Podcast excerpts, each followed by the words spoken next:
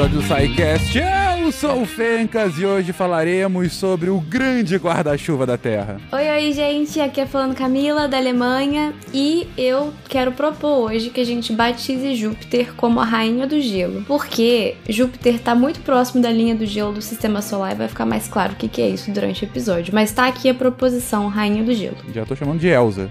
é... Juju. Naelton do Rio de Janeiro e é, Júpiter é grande, mas não é dois. Wala Wala, aqui é o Pena de São Paulo. Hoje vamos falar do pentelho glutão. Beijo pra Deb. pentelho glutão, meu Deus do céu. Quero no ver Asteroids 2, ela chamou nosso querido Júpiter com essa alcunha. Ok. Então, um beijo pra Deb. Pensei que fosse alguma referência ao, ao, ao, da mitologia, que o cara não valia nada, o tal do, do Júpiter. Não, é porque ele comia muita gelatina. Naquele episódio a gente comeu muita Ah, tá. gelatina. E daí... Agora lembrei. da gelatina. Aqui é Bruno Galo, do Rio Grande do Sul. E lobisomens devem ter sérios problemas em Júpiter. Isso não sai nunca. Você tem uma luz cheia. Muito bom. Muito bom. Não, eles só são lobos em Júpiter. Acho que é isso. Não, não tem lobisomem, só tem lobos. É verdade. Se bem que é, na Terra, né, a raça humana são os terráqueos, mas é a humanidade, daí lobisomem. Então deveria ser lobe jupiteriano? lobo... Ah, eu não sei, já tô me enrolando aqui, vamos que deviam começar. ser seres enormes, flutuantes, né? que viravam e ficavam peludos quando. O tempo todo, né? O Porque só tem todo. lua. Você está ouvindo o SciCast, porque a ciência tem que ser divertida.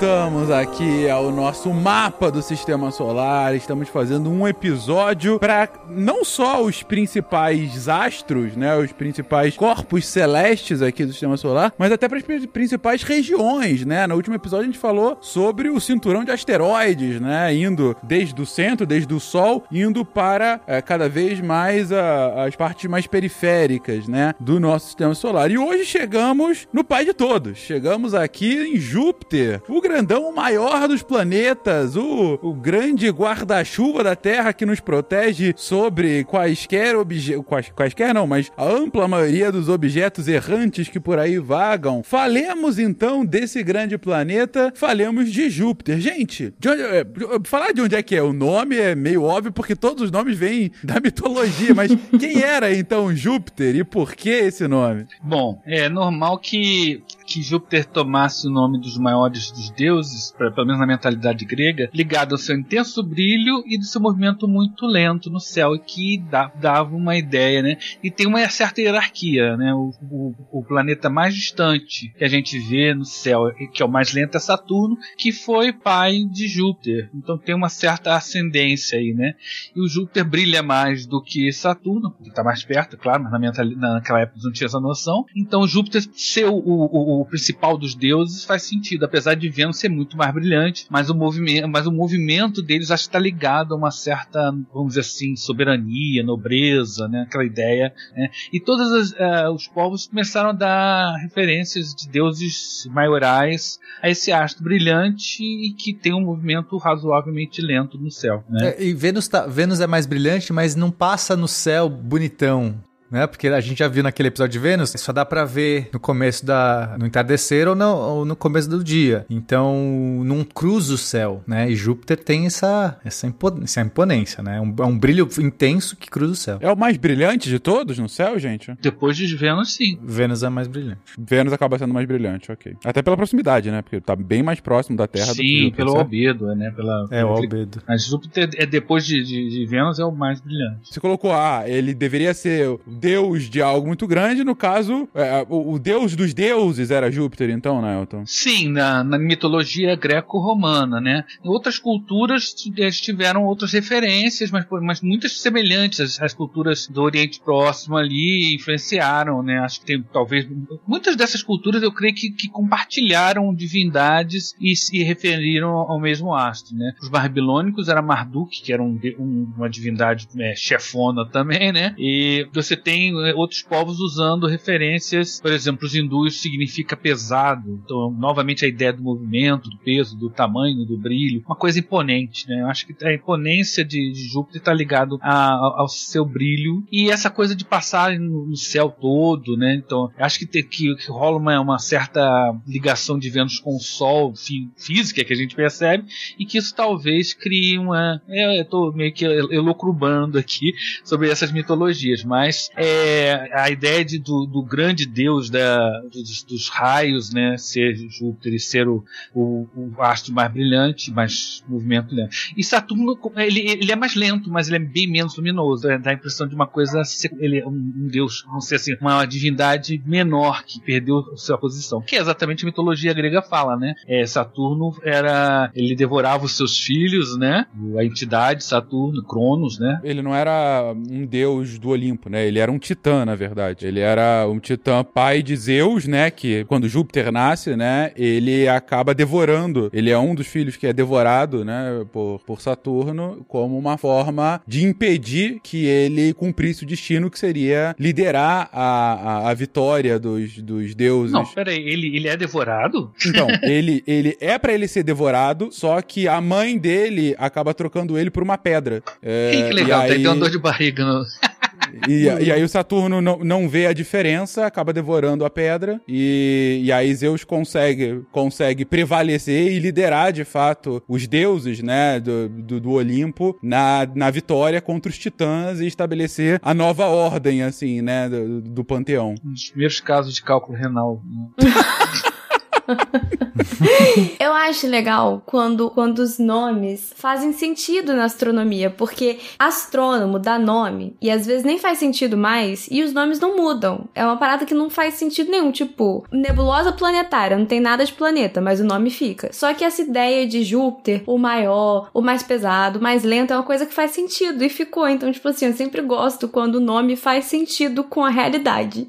Para você, a, a palavra Júpiter de fato lembra lembra essa questão de um, de um gigante, né? De um... É, é o maior planeta de fato, é o mais pesado, então faz sentido. Mas a época, assim, da palavra Júpiter, ele, ele, você tinha essa questão de fazer sentido do ponto de vista de, de, de, ser um dos mais brilhantes, mas eles não tinham ainda essa noção que era um planeta grande, né? Aliás, sequer tinham noção que era um planeta, né? Eventualmente. Não, exatamente. Tipo, esses nomes surgem quando, quando não se sabe qual é a origem. É, a origem não, qual, o que, que tá realmente acontecendo né? Então, quando faz sentido, mesmo na coincidência, é legal. É, o, o, o fator maior é o brilho, né? É, é, ligado. Vênus já tinha uma conotação mais ligada ao Sol e tal. O brilho de, de Júpiter e, e, o movimento, né? São essas são coisas que, que na cabeça de, de, daqueles povos tinham um significado de realeza, de soberania, né? Os reis não correm, eles desfilam, né? Andam.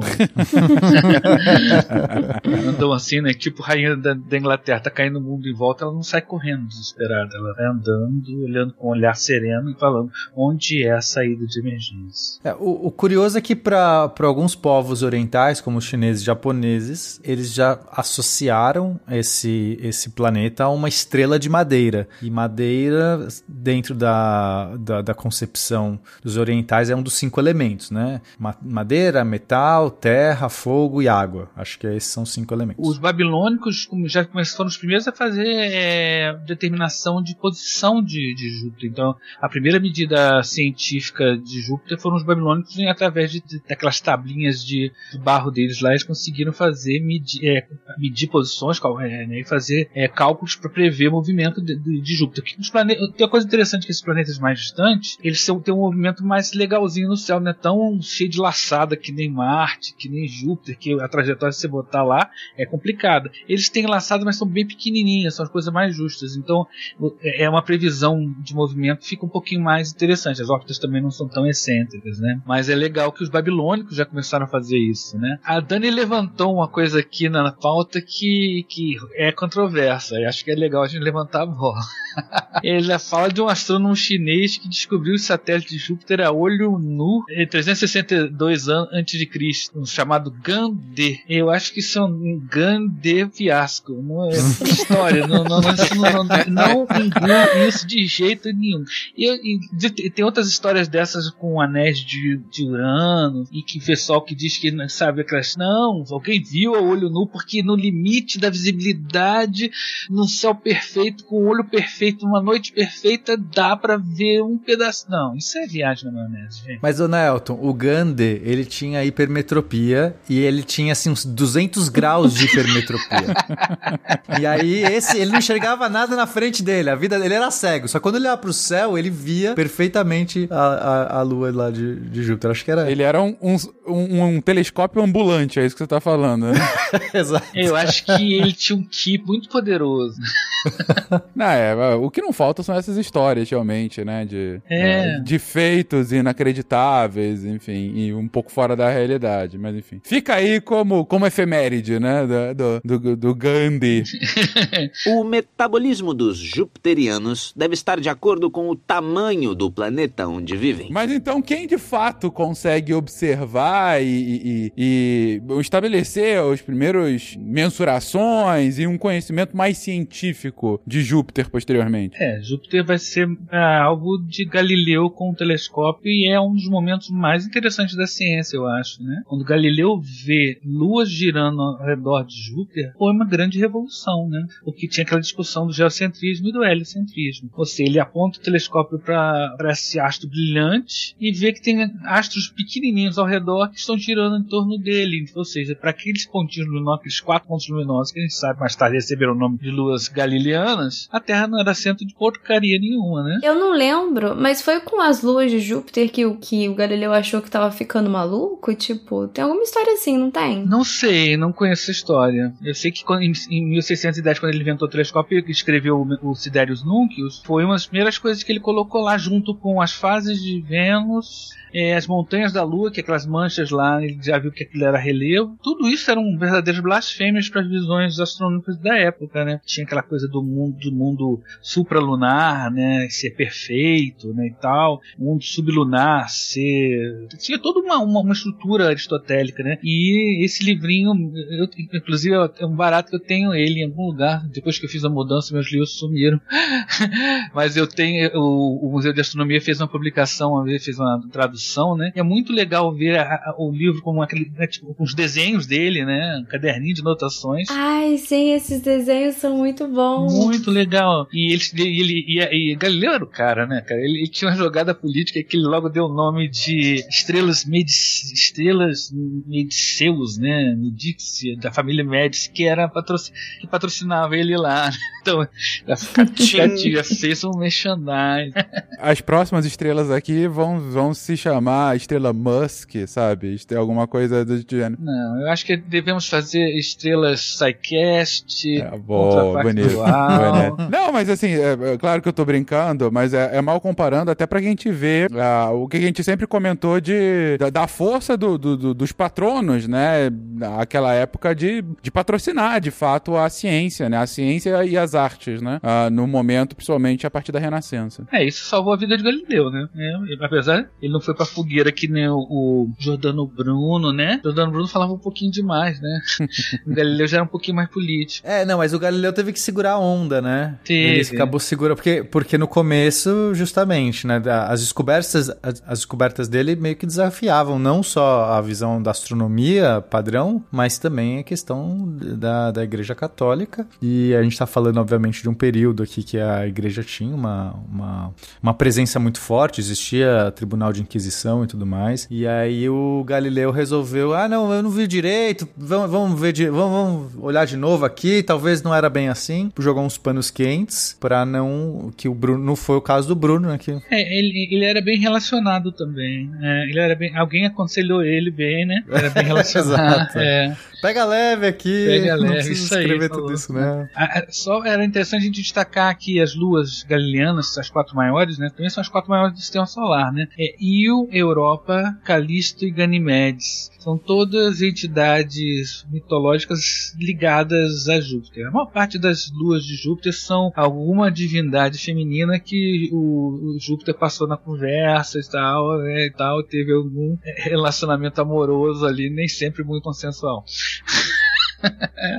Mas é, é, é Europa, ele raptou e outros se fantasiou Só de alguma coisa coisa. É, o cara era um calhorda, né?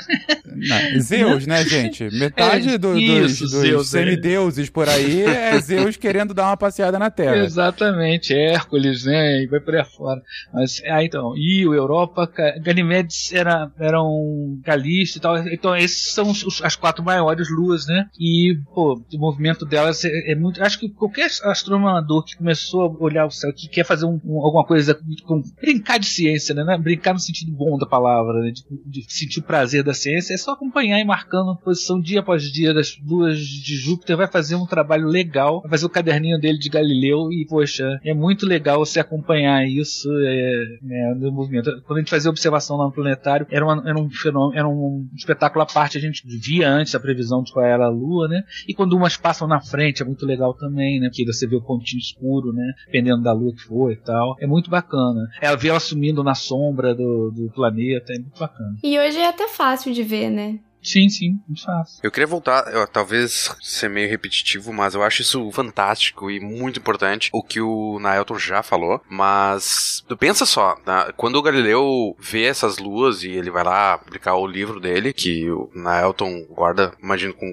com muito amor, Ah, mas a igreja diz que a, a Terra é super especial, Deus nos ama e nós humanos somos foda e tudo que tem gira em volta da Terra. O Sol, nota, a gente olha o, o Sol se pondo, a gente olha no Sol nascendo, o Sol, portanto, gira em volta da Terra. A Lua gira em volta da Terra, os planetas giram em volta da tudo gira em volta da Terra, porque a Terra é o centro de tudo. Amém. Só que daí ele vai lá e diz: olha, mesmo se a Terra for o centro de tudo, por que que, tá vendo em volta daquele planetinha, tem outros pontinhos girando? Então, se a Terra é o centro de tudo, por que lá, que aquele é o, é o outro centro de tudo, ou a Terra não é o centro de tudo, a Terra é centro de quase tudo? Então, essa parte é, é fantástica, sabe? Por causa de quatro pontinhos brilhando em volta de um outro pontinho brilhando, tudo é, é um, sabe, um castelo de cartas que vai caindo por causa desse debate que, que é gerado. É, é um pouco daquela lógica do cisne negro, né? Exatamente, exatamente. Acabou de ver a falha na Matrix, né? A falha daquela sua explicação fechadinha. Eu sei como é que é a cosmologia do universo e nós estamos no meio. Ah, mas e aqueles quatro pontinhos ali? Ah, agora. Aí, como você falou, é um castelo de cartas. Se você começou a questionar, abre-se agora espaço para outras explicações, né? Então, se não é. Poxa, como que é possível ser gente ao centro do universo? Será que tem subcentros? Será que não é bem isso de centro? E aí vem a, a, a nova expansão do conhecimento, né? É, vale só lembrar que é, Júpiter tem dezenas de luas. Acho que catalogados tem umas 70, mais de 70 luas. Hoje, hoje catalogadas. E talvez tenha mais, né? Mas de fato essas quatro são as maiores, as mais internas e aquelas que é, era possível observar nessa época. Mas sobre esse debate que o Bruno tá falando, essa questão né, de rompimento, é, a- a- o, o heliocentrismo já era disputado, já havia é, correntes paralelas, né? Claro, sempre com, com dificuldade em se expressar, mas já havia, pra, em alguns cálculos, havia uma simplificação se você saía, por exemplo, de- dos epiciclos e tentava colocar o Sol é, como, como centro, né? E, e eu tinha falado do heliocentrismo? Desculpa se eu falei errado. Mas ainda assim, né, essa descoberta, essa, essa observação, ela foi, foi um marco mesmo, porque daí não era uma coisa mais especulativa. Você estava observando o negócio. Ela falou assim: pega a luneta e olha. né? Não tem muito como você desafiar isso. Você pode argumentar dos ciclos perfeitos, né? Você pode argumentar de várias coisas, mas no momento que você vê um corpo girando outro, outro corpo, não tem muito o que fazer. Aí você precisa, essa ruptura se torna premente, né? Você pode eventualmente dar uma outra explicação que mantivesse a Terra no centro. Ah, a Terra está no centro, mas não necessariamente pode ser que haja outros centros, a gente está no centro do centro, mas você não pode mais negar o fato que você está vendo um outro corpo girando, tá vendo corpos girando em torno de outros corpos que não a Terra, né? Uhum. Perfeito. Exato. Imagino então que a partir disso haja toda uma construção científica em cima da observação de Júpiter. Imagino que ele tenha, tenha, tenha é, entrado em voga, né, ante essa importância toda, essa, essa quebra de paradigma. Ah, além, né, dessa quebra, tem também a- o aprimoramento do telescópio em si, né? Que isso possibilitou muitas, muitas coisas. Então, uma das, um dos marcos também foi em 1660 com o astrônomo é, Cassini, o Giovanni Domenico Cassini. E ele percebeu é, uma peculiaridade na rotação da atmosfera de Júpiter. Eu acho isso incrível, porque a gente tá falando de 1660. Então, como ele notou isso, eu não sei muito bem, mas ele percebeu que a rotação da atmosfera não era constante. É, você tinha uma diferença é, na velocidade da rotação nas camadas é, das regiões polares pro Equador, né? E isso apresentava um atraso mais ou menos de 5 minutos e foi a primeira evidência de que o planeta, na verdade, não era sólido. Ele era. Júpiter não é sólido, né? A gente sabe disso hoje. É como se fosse uma grande nuvem pesada. E, e essa foi a primeira evidência, já tipo em 1600 e bolinha. Super cedo. É, eu creio que ele, ele mapeou as manchas, né? Porque as manchas, as faixas do, do planeta são facilmente vistas com instrumentos de baixo aumento. Você perce- se você tiver uma noite legal, você percebe pelo menos duas grandes, no mínimo duas faixas escuras. Eu imagino que Cassini observando por mais tempo um, um céu melhor, né? um dos primeiros telescópios, isso que é mais surpreendente, né?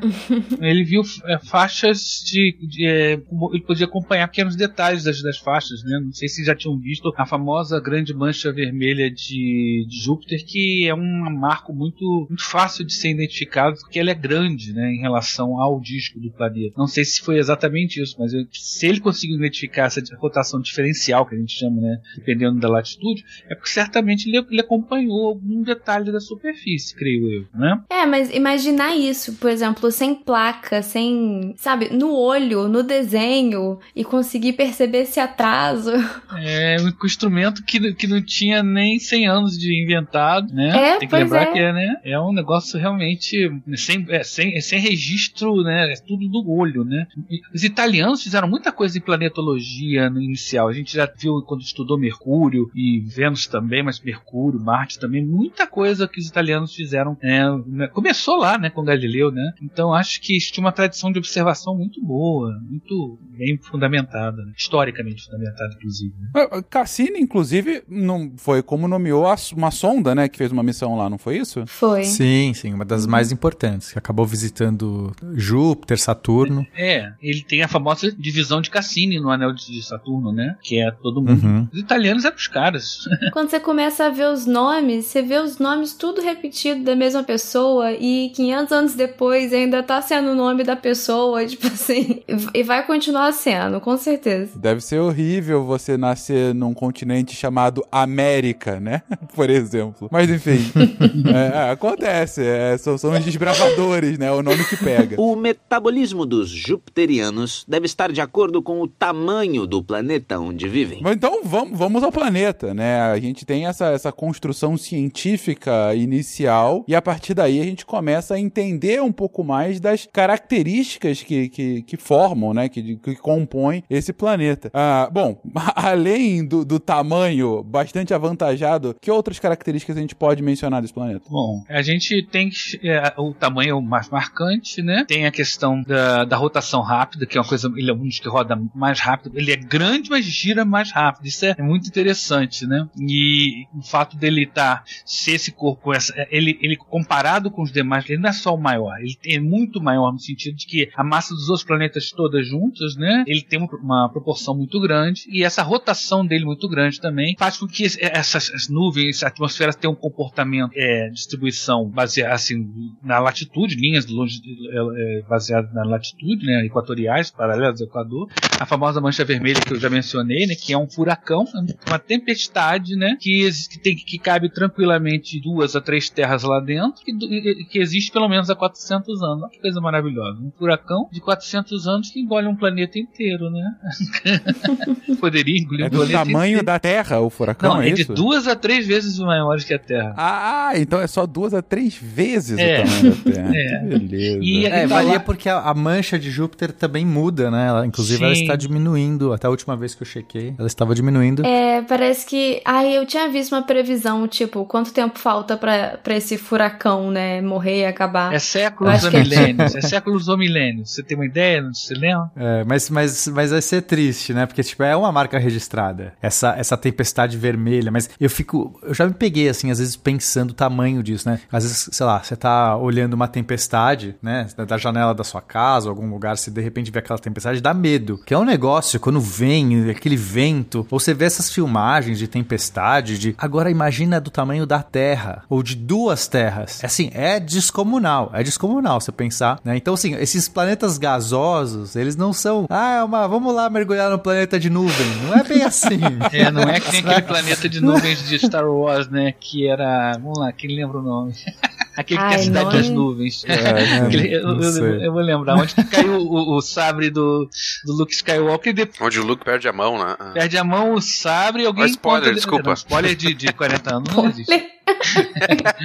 né? Mas é, é, é, lembrando que é, é, como a rotação é mais rápida, ele, ele dá uma volta em 11 horas e é um, um aço maior, então as, as velocidades. Alguém me perguntou, mas como é que é possível uma tempestade durar 400 anos? Falei, Aqui na Terra não, mas lá as, as, as proporções são todas maiores e, e a, a, a densidade da, da atmosfera é outra, a gravidade é muito maior, a velocidade é muito maior, então as energias envolvidas são muito diferentes do que, do que qualquer modelo que a gente. A gente pode até fazer uma comparação entre uma- um ciclone terrestre, tropical extratropical que seja, com uma, uma mancha de, de, de, de Júpiter, mas poxa, são coisas de proporções muito diferentes, né? Muito diferentes. E sobre o tamanho, Nelton, que você tinha dito que ele era maior do que os outros planetas combinados, ele não só é maior do que todos combinados, mas duas vezes e meia todos os outros planetas combinados. Ah, legal, eu, eu tava esquecendo a proporção, foi bom você falar. Aqui, 12, cara, então é coisa pra caramba, né? Assim, não é pouca coisa grande, ele é realmente muito grande. Embora ele seja só um milésimo da. tenha só um milésimo da massa do Da massa Sol. solar. né? Então, ou É. seja, o Sol é realmente.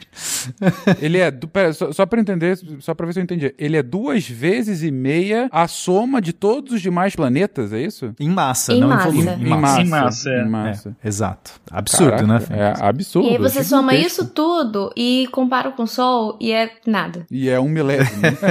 É. Mas uma coisa interessante é que Júpiter, é, embora seja muito menor do que o Sol, ele já entra quase numa faixa. é, se ele fosse um pouco mais pesado, é aqui um pouco mais pesado, é na verdade 75 vezes maior, mas ainda assim, é, ele tá numa escala já nessa, nessa, nessa medida, ele já poderia se tornar uma estrela. Então, é, é, até um pouquinho acima de Júpiter um- e até esse limite de 75 vezes maior, você entra num, num, num tipo de estrela que não é bem uma estrela, que é, que é essa coisa meio duvidosa. É uma estrela, é um planeta, mas consegue emitir radiação e tal, que a gente chama de é, anãs marrons. E daí, Júpiter não é uma. Certo? Assim, Camila, que você que, que é Não, não, aqui. Júpiter não é. Na verdade, anã marrom, anã marrom, pela definição, também não é estrela, porque a definição de estrela é bem peculiar. Tem que fazer fusão de hidrogênio no, no céu. E a anã marrom não faz. Perfeito. Mas a anã marrom faz outras fusões. Então, tipo assim, ela chega a produzir energia. Então, tipo, na definição de hoje, não é considerado uma estrela, mas não é um planeta. É realmente o que você falou, uma coisa intermediária, assim, né? E Júpiter tá, tá quase ali. É, porque Júpiter tem uma radiação é, forte, mas também já não entra nessa definição de anã marrom. Então ele é quase, ele é um, ele, ele é uma, é uma,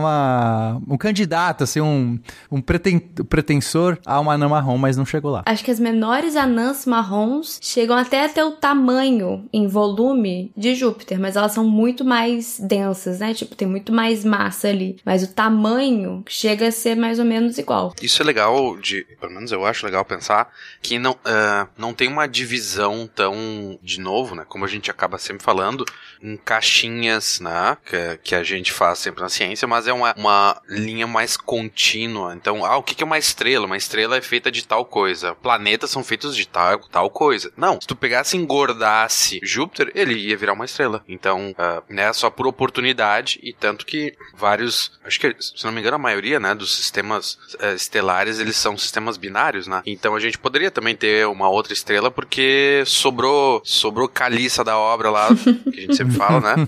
E tu, ah, nasce mais uma estrela, porque ele chega a fazer fusão. Sobrou o quê, é, Bruno?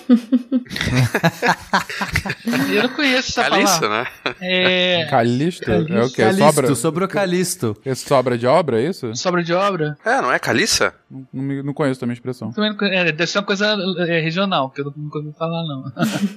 Legal. Mas olha só, então o nosso pentelho glutão não foi tão glutão quanto o Sol. O Sol foi muito mais glutão, porque não deixou nem um pouquinho pro nosso Júpiter.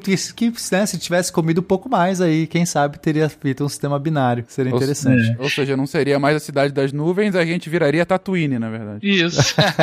É, acho que talvez a gente nem mais existisse, né? Numa configuração de anambinário, os planetas internos acabam muitas vezes se é, é, não consegue ter uma órbita muito estável, né? Então, Entendi. os- Somente as no- órbitas mais estáveis são as externas, nos planetas. Somente uma sistemas distância que binários. Júpiter estava, né?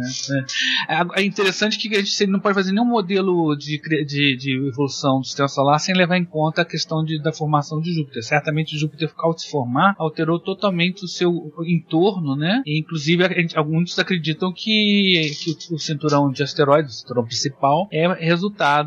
Né, ele não se não aquele material não se formou um planeta por conta da proximidade da gravidade de Júpiter, mas é uma das teorias mais aceitas. A gente tem que lembrar também as pessoas que a distância que ele está do Sol é cinco vezes mais distante que a Terra, que faz que o ano, o- eu sempre fa- falei que desde o início o movimento dele é lento, mas como é que é? O quão lento? Júpiter demora 12 anos para dar uma volta completa ao redor do Sol. Então ele vai mudando de constelação para constelação muito devagarzinho. Por exemplo, agora em, em agosto, tanto Saturno quanto Júpiter vão estar em posições que a gente chama de oposição. É a melhor época para observar planetas externos à órbita da Terra. Então eles vão estar é, Saturno no início do mês de agosto e Júpiter no final. São os dois planetas gigantes, né, vão estar em, em- em- em posição. Mas por quê? Mas na verdade isso é o movimento da Terra que está fazendo essa configuração em que fica o Sol de um lado, a Terra no meio e os planetas gigantes do outro, no caso Júpiter no final de agosto. Então esses, a gente só para a gente ter umas noções de tamanhos, de distâncias e dos movimentos né, relativos. Nós estamos falando do, do sistema.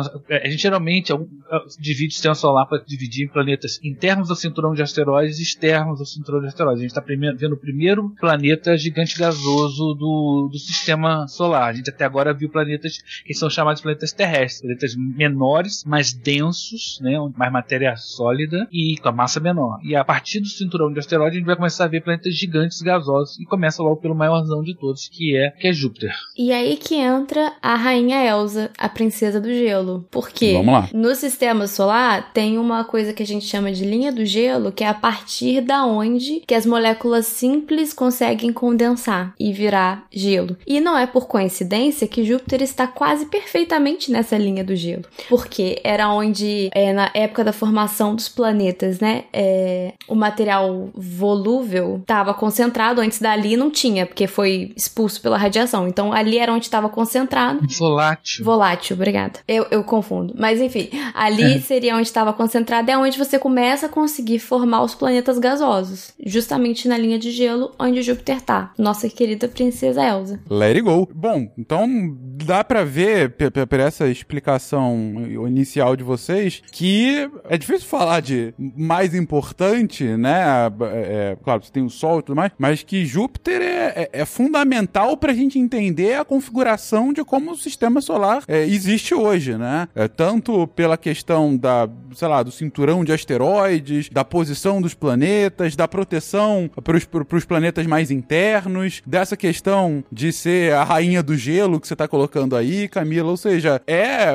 Imagino que pelo tamanho é, é um dos mais fundamentais para a gente entender essa configuração, né? Até mesmo no movimento do Sol, né? Tipo, Júpiter, ele comparado com o Sol não é tanta coisa, mas ele é o suficiente já pra dar uma atrapalhada no movimento é, do Sol. É, tanto que, assim, tem gente que é muito preciosista e fala que até o, o heliocentrismo tá errado, entre aspas, porque a gente não tá orbitando o Sol. A gente tá orbitando o centro de massa entre Sol e Júpiter. Porque o Sol ele dá uma, uma balançadinha também Mas esse centro de massa fica dentro, Dentro do do Sol, Sol, é. Então é heliocentrismo, ponto.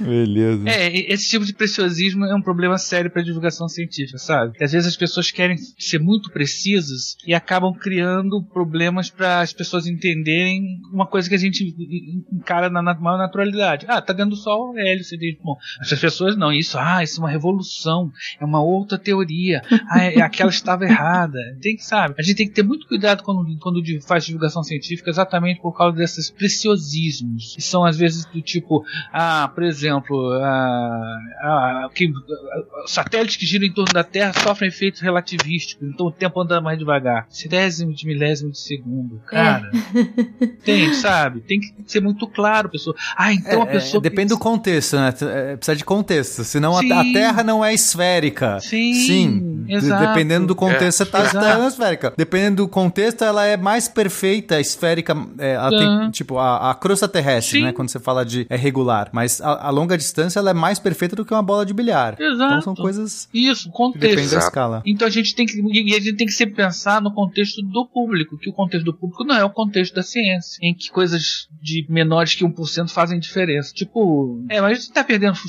fugindo um pouco do assunto, mas acho que tem a ver quando a gente fala de Júpiter, que é um planetão gigante, né? Ele é um planetão gigante. Não, mas eu estou 100% de acordo também. É, não, é isso aí. Então, vamos refazer a frase. Apesar do heliocentrismo do nosso sistema, Júpiter tem uma, uma, uma participação interessante, importante, pra gente entender a configuração dele todo, mas sem dúvida, o Sol é o nosso astro-rei, né? Não podemos... O Sol é o nosso astro-rei, mas Júpiter é nossa Elsa linda, que está aí nos protegendo de, de, de perigos infindáveis. Feminismo astrofísico. Ah, passou da hora, né, gente? A mitologia por trás dos nomes é tudo cagada de machismo. Passou da hora. É, é, isso é uma, uma grande verdade. Vamos rebatizar de a rainha Juju a partir de agora. Eu, eu acho que não vai rolar, não, Camila. Acho que isso é uma batalha perdida, mas tudo bem. Vamos lá. Posso ser os seus chances pra lutar contra os moinhos. Vamos lá.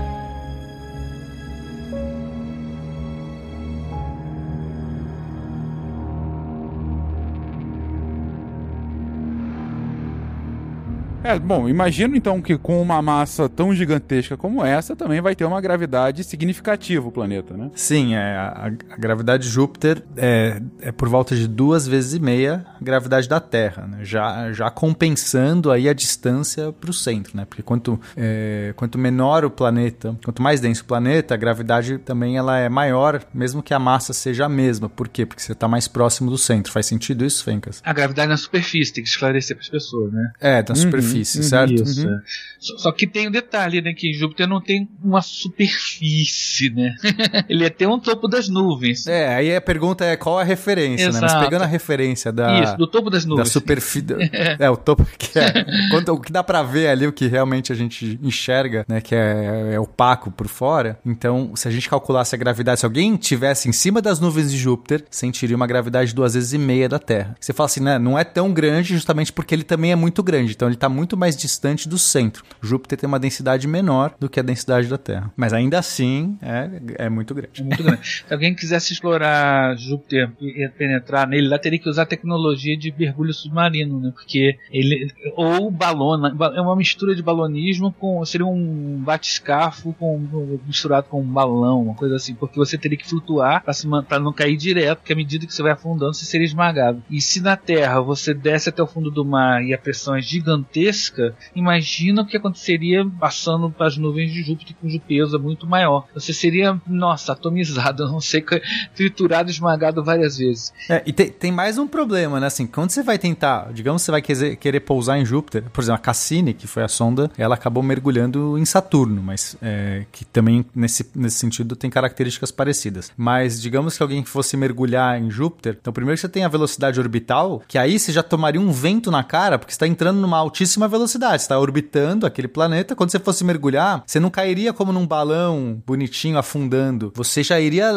como a entrada das naves na Terra, que tem uma. Não, agora imagina numa densidade, numa atmosfera com uma densidade muito, muito, muito, muito maior do que a da Terra. Então, assim, só aí você já fritou. Uhum. Se você conseguir sobreviver a isso, de algum jeito, usar retrofoguetes para parar essa velocidade angular e, e fazer um, uma descida mais cautelosa, aí cai no que o Elton falou. A pressão seria gigantesca, fora efeitos é, é, que você vai sofrer aí dos próprios ventos de Júpiter, independente da sua velocidade, pode estar tranquila. Os ventos ali a gente já viu, tem uma tempestade, né? Dependendo onde você passar e como ele gira muito rápido, essa rotação é gigantesca. Então você já estaria também bem maus lençóis. Ainda assim, tem a composição da atmosfera que pode causar é, ser corrosivo, dependendo da altitude. Enfim, é muito difícil fazer essa investigação. Sem dúvida. É, eu, eu tô ouvindo aí, eu não consigo deixar de lembrar de filmes de ficção científica, principalmente o 2010, que é o um pouco conhecido do 2001.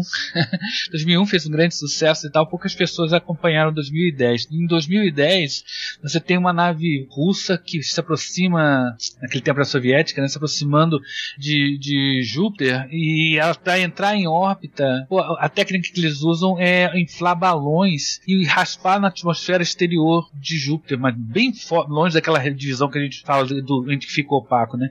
E é, é, é, um dos momentos mais interessantes do filme, porque é uma coisa possível. Ele usar a atmosfera exterior como uma espécie de um, um aerofreio, ele infla balões gigantescos né, em torno da nave, faz uma, uma, uma meio que não é uma, uma, reentrada, né? Mas tira um fino, vamos dizer assim, na atmosfera e com, usando isso ela diminui a velocidade. É, é um filme muito interessante. E eles encontram a nave do, do 2001, né? A Discovery próxima de Io, que é uma das luas de Júpiter, né? Que a gente vai falar um pouquinho mais, mais adiante. E realmente tem uns filmes muito interessantes sobre Júpiter, de ficção científica, né? Alguns bem que são um pouco mais realistas que os outros. Inclusive aquela questão que a gente estava falando sobre Júpiter ser uma quase uma estrela, né? Em 2010 também tem uma jogada dessa, mas eu não vou falar, apesar que não é spoiler, é filme tão antigo, mas é, tem uma jogada também que trabalha com essa ideia também. Mas interessante. Daqui a pouco estão fazendo filme que transforma Júpiter em estrela. Isso, é 2010. Já fizeram. Spoilei. tem, um, tem um conto do Asimov que eu gosto muito chamado Vitória Involuntária, é, Victory Unintentional, que se passa em Júpiter. Cara, é uma loucura, porque quando eu li esse conto, eu falei, nossa, sei lá, que viagem. Mas depois eu comecei a pensar. A gente, por exemplo, não tem como saber, digamos, pode, pode existir vida em Júpiter, claro, né? A gente pode existir vida em qualquer lugar. A questão é, a gente não tem como sondar hoje, a gente acredita que não tem vida em Júpiter por conta das condições extremas, etc., como a gente está falando aqui. Mas é, é difícil a gente fazer usar uma sonda para detectar, porque para nós ele se torna extremamente opaco por todas essas características. E se existir alguma civilização, digamos que existe uma civilização, que é essa a graça do conto do Asimov, tem uma civilização lá embaixo, né? Vivendo embaixo Júpiter, essa civilização ela não veria nem o céu. E ela pode inclusive pensar como se é, é, tivesse vivendo num, num, num universo que é o próprio planeta. Porque você é opaco, você não tem a radi você não consegue ver a radiação de fora, ele emite muita radiação de dentro, teria uma energia sendo produzida pelo próprio planeta interno inferno. Então daria pra gente começar a elucubrar numa possível civilização que talvez vivesse a, toda a sua existência dentro do planeta, achando que, assim como nós olhamos na Terra, olhamos para fora e vimos toda a abóbada celeste, conjecturamos sobre a existência de outras coisas, imagina um lugar que você não tem. Você olha pro céu, o céu é opaco, não tem, você não vê nada ali. E tudo que você tem são as coisas internas. Então seria um outro tipo de vida, um outro tipo de pensamento. Muito viagem, né? Eu sei que tudo isso já é uma grande viagem. É, o Asimov é um cara legal. Ele geralmente não dá muito tiro assim, não é muito muito viajante, não. Ele geralmente ele tem um, ele parte de alguns princípios, tá, usando a ciência da época, né? Conhecimento da época, né? Sobre o, o que isso que você trouxe, Pena, esse conto do Asimov com relação a uma possível civilização que, que não saberia, que, que nem saberia, né, que existiria um universo lá fora, é, algo menos Asimov, mas ainda assim tão legal quanto, é a civilização do planeta Cricket na, na no Guia do Mochileiro das Galáxias, né, na verdade. Isso! Eu tava tentando lembrar que eu li alguma coisa assim. Sim, de onde é que era, né? Assim que o Pena começou a falar, peraí, eu conheço isso. Eu, aí eu, eu lembrei aqui. Então, pra quem não sabe, gente, também spoiler de, de Douglas Adams, leia. Mesmo que, que eu dei spoiler, não é tão divertido quanto ler no livro, né? Mas não é no Guia do Mochileiro, já é no uh, A Vida, o Universo e tudo mais, em que os personagens conhecem essa civilização de cricket, que tem robôs, assassinos e tudo mais, e a história do planeta é que eles eram uma civilização super pacífica que vivia num planeta com um céu bastante opaco, que era um planeta que era envolto com uma nuvem muito densa de, de poeira estelar, né? E aí eles basicamente tinham um sol e mais nada. E durante é, eras eles foram prosperando, assim, do tipo, é só isso mesmo, o universo somos nós, esse solzinho, estamos muito felizes. Até determinado momento em que eles conseguem, né, avançar na ciência e conseguem fazer uma espaçonave que sai desse sistema, né? E assim que ele sai do sistema e sai dessa nuvem de poeira, eles, como eles têm esse assombro de que, não, eles eram só um pontinho no meio de um universo muito maior. E a reação deles não é de vamos então ficar amigos de tudo, não. Dado que isso muda toda a nossa concepção do que, que é cricket no universo, a única solução é destruir o resto do universo. para voltar como era hoje. E aí a missão da civilização é destruir o resto do universo por conta disso, para que eles voltem a como era o status quo antes. Eu tô com o livro na mão agora. Eu tô com o livro na mão agora. Isso é incrível, gente. É muita, é muita, é muita conjunção, né? É sensacional, né, cara? Não, cara, Douglas Adams é sensacional. E eu, eu, aproveitar vou fazer um pouquinho de propaganda aqui. Nós, lá no Planetário nós estamos montando um clube de leitura e o primeiro livro vai ser o Mochileiro, né? Ah, excelente. Né? E, eu tô com, enfronhado em Douglas Adams. E você falando nisso, eu com o livro aqui na mão. Eu falei, cara, muito legal. E agora vocês, vocês desculpe, mas vai ter que sair um pouquinho. Não pode deixar de falar de Douglas Adams, né? Será que ele não fez uma piadinha do cricket como jogo em inglês, não? Que sempre, ele sempre que pode Sim, debocha. Mas é, é totalmente deliberado. É, é totalmente isso, porque a primeira vez que eles aparecem, eu acho que é no livro anterior ainda, Uhum. agora realmente faz tempo que eu li, que é eles têm um, um robôs que matam os outros com uma arma que é que nem usando, tipo, um bastão de cricket pra jogar uma bomba, que é como se fosse a bola de cricket, entendeu? Que legal. E, a- e aí ele fala que, assim, por uma incrível coincidência do universo, eles fizeram robôs que é igualzinho o jogo do- aqui da Terra. entendeu? Tanto que a primeira vez que eles aparecem, os humanos ingleses ficam vendo, ué, tem mais alguém jogando cricket aqui? E aí todos morrem numa explosão.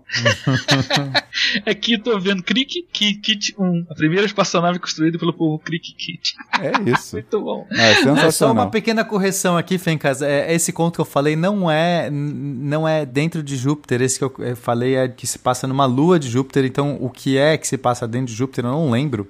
Talvez nem seja do Asimov. Mas enfim, é, esse que eu falei, o Victory and Intention, é muito bom de qualquer jeito. Recomendo que leiam. Aham. Qualquer coisa do Asimov é muito bom de qualquer Sim, jeito. Asimov é o cara. Tem muita história boa sobre Júpiter. né? Imagino que deva ter fascinado gerações, né? De fato, até pelo tamanho, né? e Sim, claro. gênero. Um ponto que vocês comentaram é que o movimento de Júpiter, ele é diferentão, ele é um movimento retrógrado. Como é que é isso, gente? Não, não o tempo todo, né? Você tá falando do, do- da, da revolução dele ao redor do Sol. Isso. Não, é que o que a gente falou é que ele era é, rodava rápido, mas não é re- a rotação dele. a rotação ela, é rápida. Ela, tá- É. ela é no mesmo sentido da rotação da Terra e dos outros planetas, dizer, tirando as exceções. Mas é, o que acontece é na, na translação dele, ou seja, quando ele está girando ao redor do Sol, do ponto de vista da Terra, como a Terra também está girando ao redor do Sol, olhando da Terra, às vezes parece que ele começa a andar para trás no nosso céu. Ele nunca andou para trás no céu, ele sempre está orbitando bonitinho. É simplesmente uma, ilusão, um efeito aparente e que isso faz na astrologia ter significados aí, sei lá, ah, agora sua vida vai andar para trás. Imagina, o, o rei está andando para trás. A gente já explicou um pouquinho, a gente já explicou isso do, do Marte retrógrado, a gente explicou, não explicou? Eu lembro que a gente teve uma. É, e Vê- é, a gente falou acho que de Vênus ou Marte, não lembro qual que a gente falou. Falou de Marte, sim. Todo episódio, na verdade, a gente explica. Porque a gente já falou isso em Marte, em Vênus, avançar, Mercúrio. Camila, Então é, é isso. que você é mais nova, a gente tá ficando velho, aí a gente fica se repetindo, entendeu? Desculpa. Muito obrigado por você falar isso, Fencas. Eu já me senti o garotão do grupo agora. Mas, Fencas, uma característica legal de Júpiter que a gente dificilmente vê fases nele, porque ele acaba ficando muito alto no céu, então assim, oposto ao Sol, né? Porque ele tá mais, muito mais longe da Terra. Então quando você faz essa geometria, fica mais, é mais difícil a gente ver quando ele tá, tem, tem fases, né? Que seria o momento que ele estaria meio que mais interno, assim. Não, fora que ele está muito, muito mais distante, né? É a pior época para você poder pensar em Júpiter. Por isso que as missões para esses planetas têm que levar tudo isso em conta, né? Imagina você faz uma missão para Júpiter e ele vai estar do outro lado do Sol. Sua sonda vai, vai, vai gritar para você que está acontecendo alguma coisa errada e você não vai saber, né? é, não tem É como. verdade. E como Júpiter é aproximadamente 12 vezes maior que, que a Terra, isso significa que. Ai, mamãe! O, legal de, de, de Júpiter é que ele é composto da coisa que mais tem no universo, que é hidrogênio. Né, Ele é o, composto prioritário dele né, é aquela conversa da gente de uma estrela que falhou, né? ou seja, se tivesse uma, uma massa um pouco maior, ele tem hidrogênio e hélio, né? Só que esse hélio não foi produzido por ele. Essa é a grande coisa que não que faz que Júpiter não possa nem ser chamado de uma estrela que falhou, não é estrela com sinal. Esse hélio veio de, de, outro, de uma estrela, ou do Sol ou, do- ou de, ou de uma é, de uma supernova que explodiu ali perto ou de um mais antigo ainda. Então é, é que esse hidrogênio e esse hélio estão ali, mas o hélio não é produto do hidrogênio que tem no interior dele. E depois do hidrogênio e do hélio, você vai encontrar alguns, alguns outros compostos. E a estrutura interna de Júpiter a gente só pode deduzir a partir do movimento dos corpos ao redor dele, da massa, da construção química, né? É que a gente acredita que vai ter cada vez é, é, uma pressão maior nesse hidrogênio, até que ele chegue num estado que a gente chama de estado metálico. Não é que o hidrogênio vai virar um- uma barra de, de- de aço, mas ele vai ter um comportamento, principalmente do ponto de vista eletro- é, elétrico, de um, de um metal. Ele vai com o hidrogênio que normalmente é, não conduz eletricidade, nesse estado de super densidade, super pressão e densidade, e, a- os, os, átomos, os elétrons vão pular de um núcleo para o outro, ou seja, ele vai ter um estado de hidrogênio líquido e metálico, né? E isso eh, justifica o, o poderoso campo magnético que Júpiter tem. Ele tem um campo magnético poderosíssimo. A gente já mencionou aqui algumas vezes que ele emite muita radiação, mas essa radiação não é produzida a partir de reações nucleares, mas muita dessa radiação que ele emite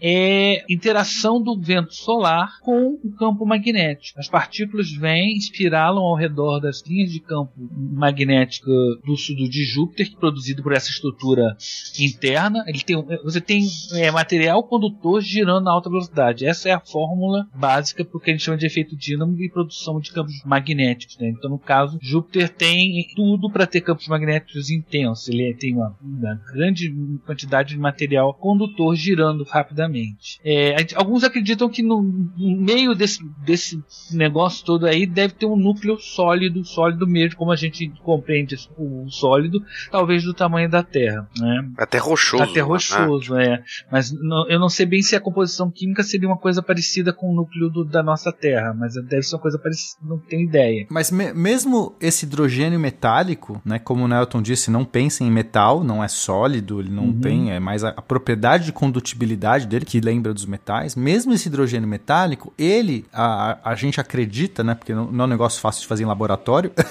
mas a gente acredita que tem propriedades de líquido. Então, nesse caso, não é só um planeta gasoso. A partir de uma certa altitude, onde as pressões se tornam gigantescas, esse hidrogênio ele já começa a ter um comportamento como um líquido. Então ele vai ter algumas propriedades de coesão, ele vai se, né, vai, vai, vai ter aí toda essa, essa, essa cara que a gente encontra de líquidos. E aí mais para fundo ainda, lá no centrão mesmo, provavelmente deve ter lá esse núcleo sólido mesmo. E com a presença desse campo magnético que o Nelton mencionou, a gente também tem auroras boreais em Júpiter. Muito bonitas, por sinal. Olha só.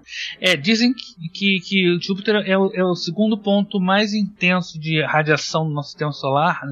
Eu trabalhei com radioastronomia, né? Principalmente em ondas decimétricas, por conta desse campo magnético dele é, reciclando, assim, vamos dizer assim, é, o vento solar. Aquelas elétrons e prótons girando em alta velocidade ali, produzindo radiação é, sincrotron, né? Que é radiação. Quando se bota uma partícula carregada girando, ela emite radiação. Isso tem uma interação muito curiosa com as luas de Júpiter, principalmente aquelas luas maiores que passam por dentro do campo magnético do planeta. Então você tem um corpo sólido se movendo dentro de um campo magnético cheio de partículas.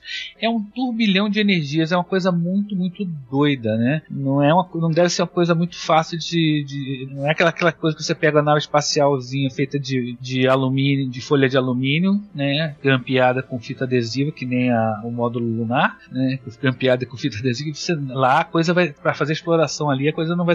Tem um outro filme que fala sobre isso, que é o Europa Report. Nem todo mundo gosta desse filme, eu achei legal. A nave era bem bacana, assim, porque ela era toda preparada para esse ambiente de alta radiação. E eles descem numa lua lá, que é a lua Europa, né? Uhum. E agora, é, é, eu gostei da sua descrição. É um ambiente muito louco. Agora, tenta descrever, por favor, um pouco mais de detalhe o que, que seria um ambiente muito louco. Eu, eu, entendi o que você quis dizer. É um, um, campo magnético muito forte e um objeto sólido, uma lua que passa ali dentro. Mas o que, que é isso? É muita energia gerando lá dentro? É, sei lá. É muita, você... inter... é, muita interação. Você tem, por exemplo, no caso de ele é muito carregado de enxofre.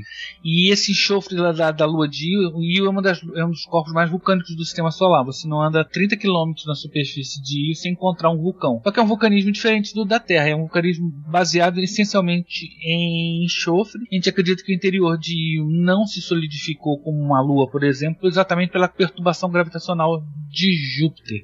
Então você tem o material sendo espirrado, enxofre jogando para o espaço, que passa por linhas de campo magnético com partículas espiralando e radiação. Então você tem umas interações ali entre esse, essas substâncias químicas e esse material que são muito curiosas. Você, essa luazinha vai girando ao redor de Júpiter. Imagina então uma bolinha, né, uma esfera girando em torno desse e vai soltando esse, esse material, esse gás, essa poeira de enxofre. Ela vai deixando em volta de Júpiter um, um, um pneu, um toroide, como a gente chama, né, de, de, de enxofre, que interage também com esse campo magnético. Então você tem um laboratório de experiências do, do, do sei lá, do doutor Silvana, do, do, professor Pardal, de quem você imaginar, porque você tem campos elétricos, campos magnéticos, partículas, material é, que para nós é tudo muito exótico, né? Você tem, por exemplo, Europa, que é uma lua maior do que Io, mais afastada do centro, e que também não, não, não, não o seu núcleo continua líquido e aquecido, provavelmente, inclusive tem atividade térmica geológica, né? Termo, é, lá na profundidade, no, do, numa parte mais interna de, de, da Euro, de Europa, e a Europa é coberta de gelo, uma camada de gelo, e embaixo desse gelo tem água. E a gente acredita que essa água é salgada pelo, pelo, pelo comportamento do campo magnético ao redor. Então você tem um, um negócio coberto de gelo com água.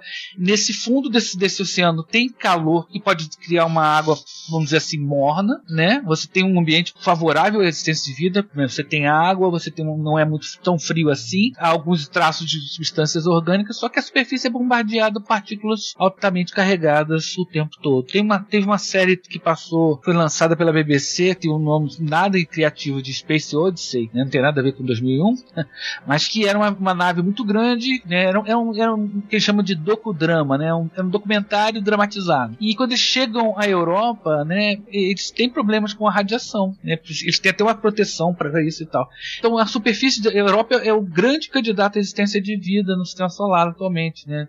até tirando um pouco o brilho de Marte, que já não é tão. E tem projetos de mandar sondas para lá, a gente vai falar mais adiante. Mas você tem uma superfície bombardeada por partículas. E esse ambiente, ela entre as luas, você tem um enxofre jorrando de, um, de uma lua, você tem lua que recebe material de outra. Então é, é, uma, é um ambiente de interações entre o planeta principal e seus satélites, todos mediados por esses campos magnéticos, gravidade intensa. Então é realmente um ambiente muito, muito doido.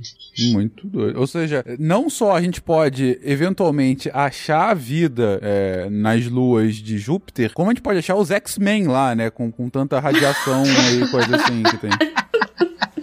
E, e Fencas, Júpiter se torna muito importante também. É, essa descoberta que o Daniel está falando, que é esse aquecimento de maré, né? Ou seja, você tem a energia, a força gravitacional, o, movimento da órbita de Io e dos outros, das outras luas ao redor de Júpiter. Como o Júpiter é muito massivo e essa órbita é variável e Júpiter está rodando muito rápido, tudo isso vai causar, é, vai, vai levar a, uma, a um aquecimento gravitacional. Então, os planetas girando, essa órbita se aproxima, se afasta é como se você tivesse gravitacionalmente mexendo ali dentro, né? Mexendo para frente e para trás, é como se fosse um atrito que está criando por conta desse, dessa gravidade, dessa atração gravitacional. Com o tempo, se essa coisa se perdura por muito tempo, os planetas vão se é, parando de rodar, eles vão travando em maré, né? Como, como a nossa Lua que é travada em relação à Terra, né? Tá sempre travada, mas o próprio planeta vai freando, assim como a Lua também está freando a rotação da Terra, né? É, é, é muito devagar. Então essa energia que está freando essas órbitas, essas rotações, vão se convertendo em calor. E essa descoberta é muito importante porque permite a gente começar a conjecturar possibilidades de vida fora da região dos caixinhos dourados, que é essa região onde a água é líquida. Então, né, quando começou a exobiologia, como começou as teorias de como a vida poderia se formar no universo e tudo mais, logo se, se falou assim: olha, a vida tem que surgir né, até a faixa dos caixinhos dourados, até nessa faixa onde que você tem uma água líquida, pra, porque a gente entende que a vida, né, como a gente conhece, precisa de água. Então aí foi os modelos aí astronômicos foram todos, olha, esse aqui não dá, tá fora da faixa, né? Você pega uma estrela qualquer, você fala assim, a faixa tá aqui. Só que de repente quando a gente viu que é, Europa, Io, etc, tem aquecimento, então Europa tem um oceano um, um oceano subsuperficial, líquido, começou a falar assim, então peraí, a vida pode se desenvolver sim em regiões fora do Caixinhos Dourados, porque a gente tem outras fontes de energia que não somente a energia da estrela, que no caso é o Sol. E, e aí, nossa, né, começou uma complexidade enorme. Então hoje a Europa é um dos grandes candidatos a ter vida, porque a gente sabe que tem matéria orgânica lá. A gente já. A Cassini, quando passou ali perto, eu acho que não sei se foi em Europa ou em Encélado. Posso estar confundindo os dois. Mas eu acho que Europa e Encélado têm, têm propriedades parecidas nesse sentido. Acho que é Encélado. É, mas na Europa também não teve os, os geysers, os geysers, os geysers, uns assim. Mas eu acho que, que passou por dentro de um. fez um flyby num, num, num geyser, acho que foi em Encélado. Sim, Europa também, com certeza. Enfim, é, Encélado, Encélado também é outra, outra lua interessante com essas propriedades. Mas enfim, a gente sabe que a Europa tem matéria orgânica, sabe que tem um oceano líquido subsuperficial, tem essa fonte de calor, então assim, tem ingredientes, né? Mesmo estando no, no, no limite ali, fora da, da zona dos caixinhos dourados, estando uh, junto com sua rainha do, do inverno ali, né? Muito A bom. rainha do inverno é a fonte do calor, gente. Oh, meu Deus do céu, é o amor, é o amor gerando vida espontânea. E Muito foi assim bom. que o plot de Frozen foi inspirado. Exato. Frozen 3 vai ser isso, eles vão se encontrar em Saturno e criar a vida, o Olaf vai estar lá. E como Júpiter é aproximadamente 12 vezes maior que, que a Terra, isso significa que. Ai, mamãe!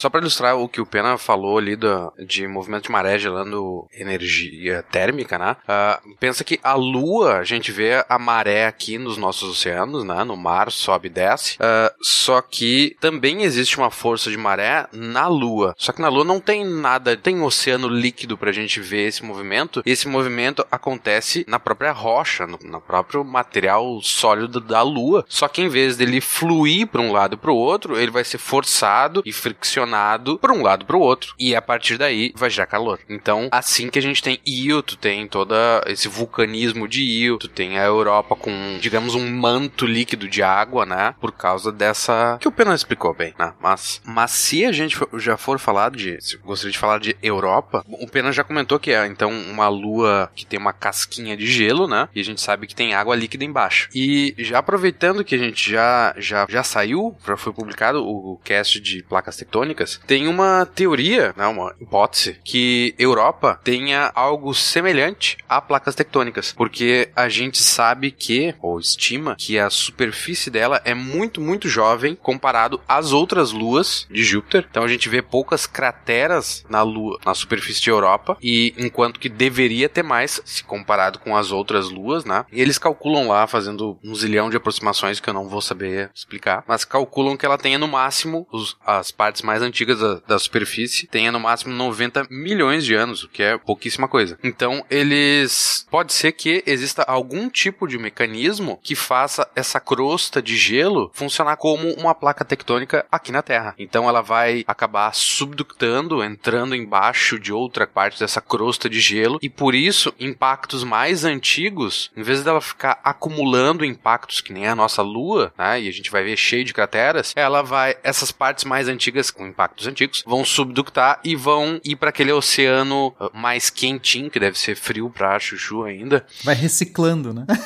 Exatamente, vai reciclando e vai apagando aqueles impactos antigos e por isso que a gente vê poucos na superfície dela. Então ela e vai, claro, que ela vai ter que gerar uma crosta nova em algum lugar, né? Não sei como, né? Não, talvez seja algo eh, semelhante ao mecanismo da Terra, mas é, tem toda essa possibilidade e se for real, é o segundo corpo que a gente conhece com um movimento de placas tectônicas, né? É a Terra e seria a Europa, talvez. Os outros planetas não, não têm atualmente, que a gente sabe. O que eu vi que acontece é que você tem essa, esse movimento tectônico, né? Que é o que a gente acredita. E o que acontece é que, igual aqui você tem a lava é, saindo, lá você teria esse oceano, né? E o oceano, ele meio que vai pra superfície e congela liso de novo. Por isso que, tipo assim, tá sempre liso, você sempre apaga essas marcas de cratera. Mas eu não sabia que era só o segundo que a gente sabe com, com movimento tectônico, não. Titã, não tem? Que eu saiba, não. Eu sei que tem, tem possibilidade, talvez, alguns pontos de Vênus ou. Sei lá, mas não que a gente tenha comprovado. assim, Ah, tá, acontece. Tem vulcanismo, a gente tem em vários lugares, né? Mas placas tectônicas não. Porque tu precisa de uma diferenciação, então tem que ser um corpo grande, vários pré-requisitos, né? Mas eu fiquei surpreso, eu também não, não imaginava que era só o segundo.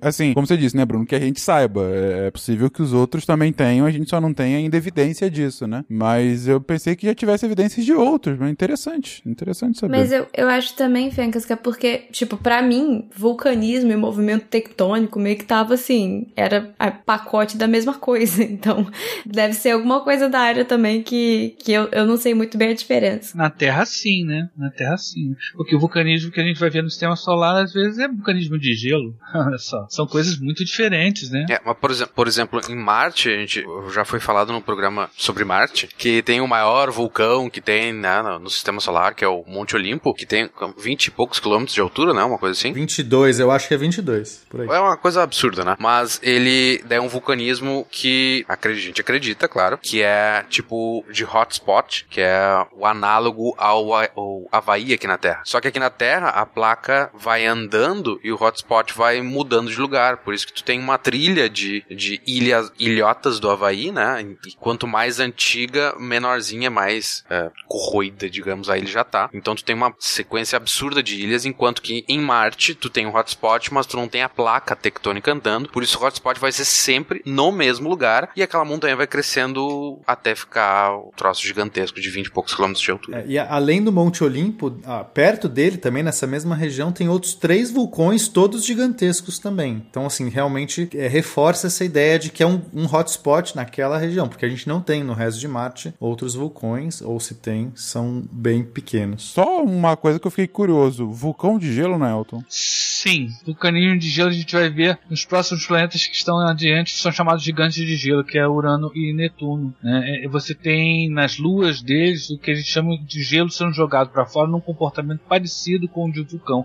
A gente chama de vulcão, né? mas é, é- é a coisa mais próxima do que a gente, que a gente pode explicar. A gente, quando cria muitos essas- esses modelos a partir de coisas da Terra, quando a gente vai falar lá de coisas de, em outros ambientes, em que outros. é, as coisas que a gente vai fazer são analogias. Então, por exemplo, você tem as luas Encélado, por exemplo, soltando um geyser, né? geyser, não sei qual é a pronúncia correta, né? Eu também não, eu sempre erro. Eu falo todas. É, é, é por isso que eu falo geyser geyser. Um dos dois eu tenho que estar acertando. Que é aquilo que acontece lá né, em Yellowstone e tal. É, é, é, você tem isso em, em- em Europa, né? Que, através, que vaza através de fraturas do gelo, né? Daquela camadinha de gelo externo. Você tem água sendo jogada para o espaço, praticamente, além da atmosfera, né? Você tem isso em Encélados também, que também não sei se é Encélados ou Encelados também. Eu falo sempre Encélados, né? Que também é jogado. São, é, então, quer dizer, são fenômenos que a gente se apropria de modelos terrestres para explicar. Então, o vulcanismo de gelo é isso. Você tem gelo sendo jogado para o espaço, de como se fosse. Como é que é essa matéria? Então, você tem gelo com comportamentos plásticos no interior de, de planetas. Então, a partir de agora que a gente vai de Júpiter para a parte externa do sistema solar, começamos a entrar num ambiente totalmente estranho. Se até agora os planetas tinham algumas semelhanças com a Terra, podem esquecer isso. Tá, mas qual a diferença de um vulcão de gelo e um geyser? Ou é a mesma É, coisa? o vulcão de gelo ele vai sair do, da- de lá como se fosse uma coisa plástica. O gelo vai ter um comportamento de lava. Ele não, vai- não- ele não é sólido. Entendi. Em algumas Tá. condições de pressão, temperatura e tal, ele vai ter um comportamento parecido com uma coisa. É como se fosse um- uma bisnaga de, de, de, de pasta de dente você experimenta. E aquilo sai. Sim, viscoso. É uma assim. coisa meio viscosa. Não, não entendo muito isso, não, gente. Isso aí é uma coisa bem complicada. O interior de Urano e Netuno, que são chamados gigantes de gelo, tem camadas de gelo. Aí para falar, mas isso é gelo? Gelo, aí tem toda uma, uma, uma área de estudo chamada gelos astrofísicos, né? Talvez Camila que conheça um pouco mais disso, né? Que são áreas de estudo novas, né? Como o comportamento de coisas que na Terra a gente chama de gelo, lá no espaço tem comportamento que não parece gelo, pelo menos não como o gelo que a gente conhece. Que bizarro. É. Gelo gelequento. Que, é isso, que gelo gelequento.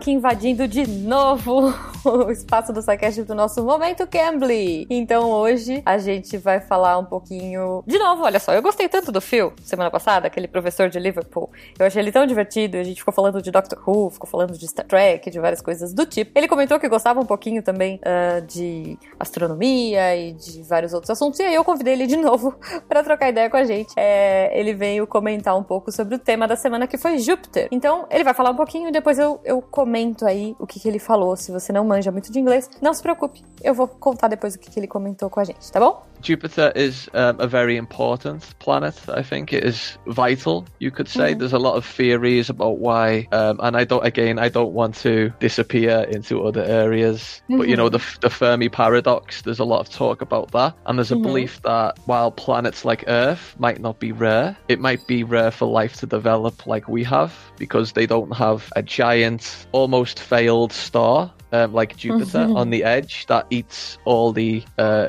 dangers that come in. Many of the dangers are so big they have become moons in the past. I think Jupiter has 67, wow. 68, 69 moons maybe. Um, okay. Um, I don't know because not my fault, but they change every month or every year how many moons there are. So okay. that shows the level of um, protection that Jupiter has provided, the inner systems. Então, gente, é isso. Olha só que fofo. O filme ele é muito engraçado, cara. E basicamente, ele falou aí, ele, ele tenta, eu juro, ele tenta ficar no assunto, mas aí quando ele vê, ele já tá devagando em outras coisas. Ele falou: Não, hoje eu vou falar certinho, eu só vou falar de Júpiter. E aí ele acabou falando do paradoxo de Fermi. Se você quiser saber mais sobre isso, a gente já tem um SciCast sobre, é o SciCast número 168. E eu vou pedir pro Tarek colocar o link aí no post para vocês acompanhar. E aí, então, não vou me prolongar aqui, né? Mas ele fala um pouco do paradoxo de Fermi e ele fala de coisas que ele acha interessante de Júpiter. E uma delas é que, basicamente, Júpiter, por ser tão grande, é, cria meio que uma barreira aí é, e meio que uma proteção para outros planetas, tipo o nosso, conseguir prosperar aí e não ser atingido,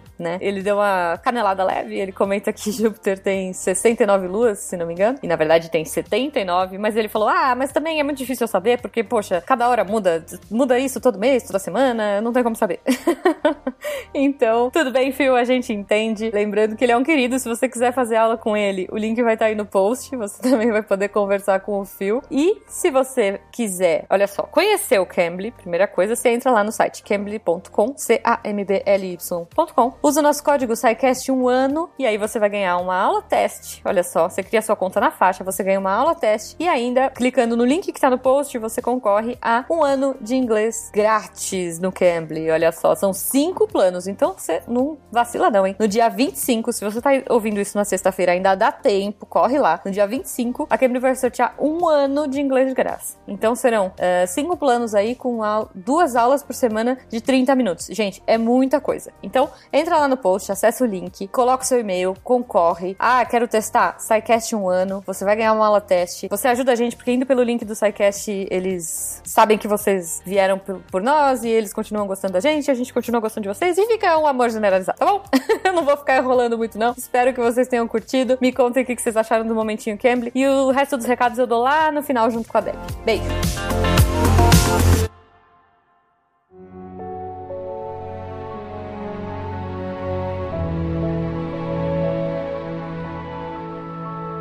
Comentaram da grande mancha agora há pouco, gente, de- desse, dessa tempestade que tá aí há 400 anos acontecendo. Desculpa, mas quando vocês falaram assim que é uma grande mancha, pra mim é tipo Eric Johnson, sabe? Aquela mancha. né? Mas enfim, desculpa. Angélica. É, Angélica, exatamente. Eu pensei na Angélica, é.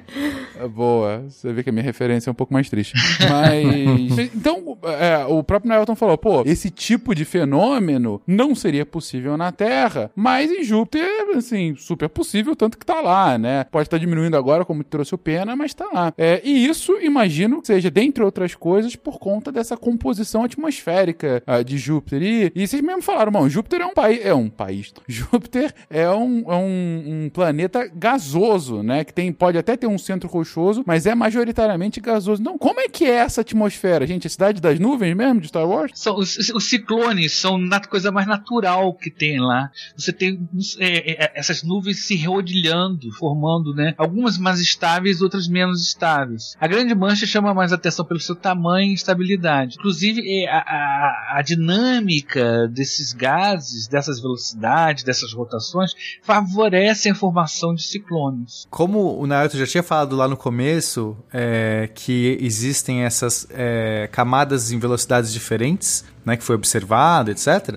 Então, isso favorece naturalmente o surgimento de ciclones. Por quê? Você vai ter um fluxo, digamos, vou dar um exemplo, no- na zona do Equador de Júpiter, que vai estar numa velocidade. Só que mais ao norte, né, um paralelo mais acima, você vai ter numa velocidade um pouco mais baixa. O que, que vai acontecer? Vai formar um uma zona entre essas duas faixas de velocidades distintas que faz com que os gases comecem a dar voltas, comecem a ter comportamento turbulento. Você entende isso, Fencas? Faz sentido? Uhum. Além das camadas, tem também a diferença de altitude acontecendo pra adicionar nesse ingrediente de turbulência aí. Que você tem várias é, as nuvens têm, têm essas altitudes diferentes que vão contribuir pra essa turbulência aí. Exato. Então, aí é, fica. é, a gente começa a ter esses vórtices, que é quando uma camada de ar está numa velocidade diferente da sua vizinhança, ela acaba escapando, tem diferenças de pressões aí, esse fluxo começa a tornar turbulento, formam vórtices, que esses vórtices podem ser potencia- potencializados dependendo da temperatura, dependendo das condições ali que vão surgindo da, da própria dinâmica, e aí eventualmente você tem vórtices permanentes ou de duração é, muito maior, como é o caso da mancha vermelha aí de, de Júpiter. Eu adoro as fotos da Cassini, da atmosfera de Júpiter. Eu acho que é uma das coisas mais bonitas que existe, assim. Se, É se o ouvinte pintura. nunca Nossa. viu, é incrível. Procura, tipo, é, se colocar Júpiter Cassini, você vai ver um monte de coisa, assim, muito incrível. As fotos da atmosfera são super detalhadas. É muito impressionante. E dá pra entender direitinho essa questão da turbulência.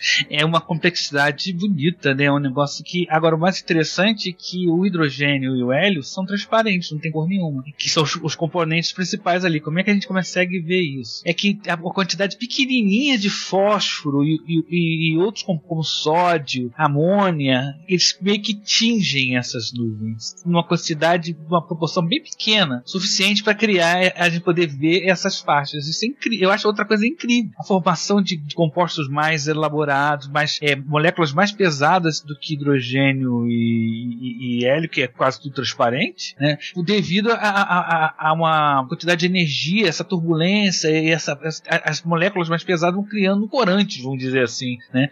Saturno, por exemplo, é meio sem graça. Ele é todo amarelão, amarelo e branco e tá. Não, Júpiter é um festival, é uma, é uma pintura expressionista, né? Muito maneiro mesmo, cara. E, e bem como vocês comentaram, dá pra ver as faixas é, é, horizontais, né? Muito bem definidas ah, nas diferentes regiões do planeta. Tudo certinho não fosse essa mancha gigantesca aqui da Angélica barra Eddie Johnson, que, que realmente é que fica mais no, no- no hemisfério sul, né? Quase no, no Equador, mas um pouco mais pro hemisfério sul. Bom, pelo menos nas fotos que eu tô vendo, pode ser que seja o norte, ao contrário. Que é be- bem expressivo, que é realmente grande, né? Dá pra ver que é um, um turbilhão. Bom, vocês falaram, né? Duas vezes a Terra. Tem uns GIFs animados bem legais que mostram o movimento dessas nuvens. Acho que é fácil de encontrar na internet. A gente pode, de repente, botar o link aqui. Ah, excelente. É bem complexo. É, é, é, cada faixa tem movimento. Por isso que é inevitável a formação de turbilhões. Tem umas coisas curiosas que, tem, que o pessoal tem identificado nos polos, que é uma distribuição do- do- de- desses fluxos que formam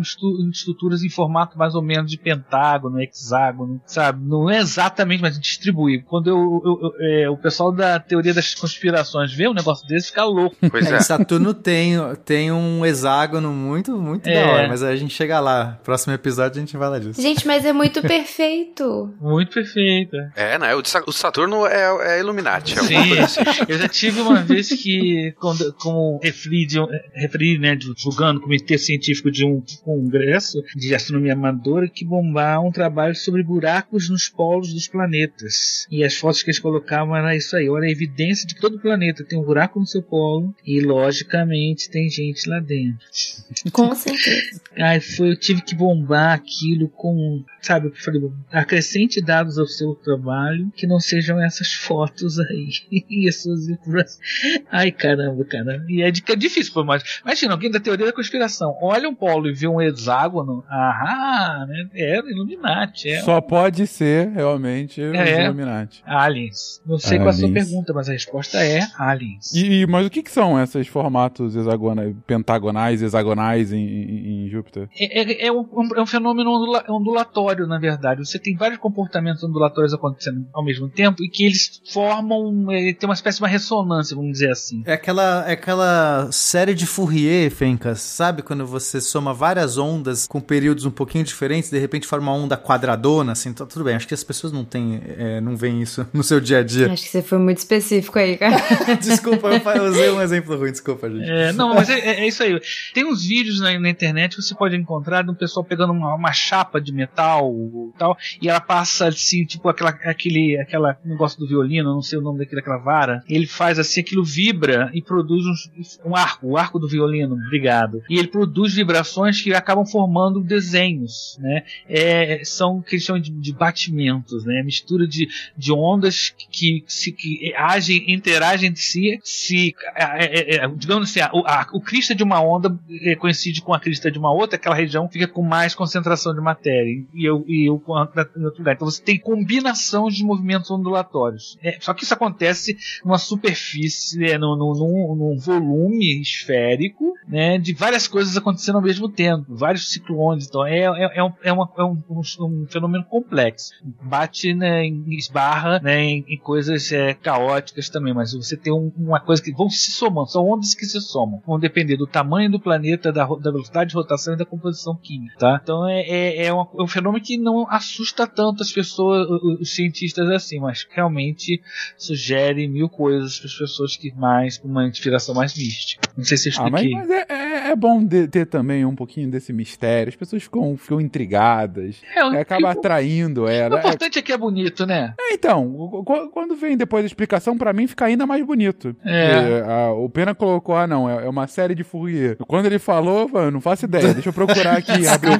A- assim que eu vi no Google o que era, eu lembrei. É de aqueles padrões ondulatórios que fica, acaba ficando padrõezinhos em cima, depois uma queda grande, padrõezinhos embaixo, e aí fica formando quase que uma coisa realmente quadradona, né? De- Deu pra entender o, o que, que você quis dizer com isso. E- então, assim, pô, que legal, a gente inclusive consegue explicar cientificamente o porquê desses formatos tão bonitos. Pra mim fica ainda mais bonito saber da explicação, né? E não é um somente mistério, Illuminatis e aliens, né? Mistério.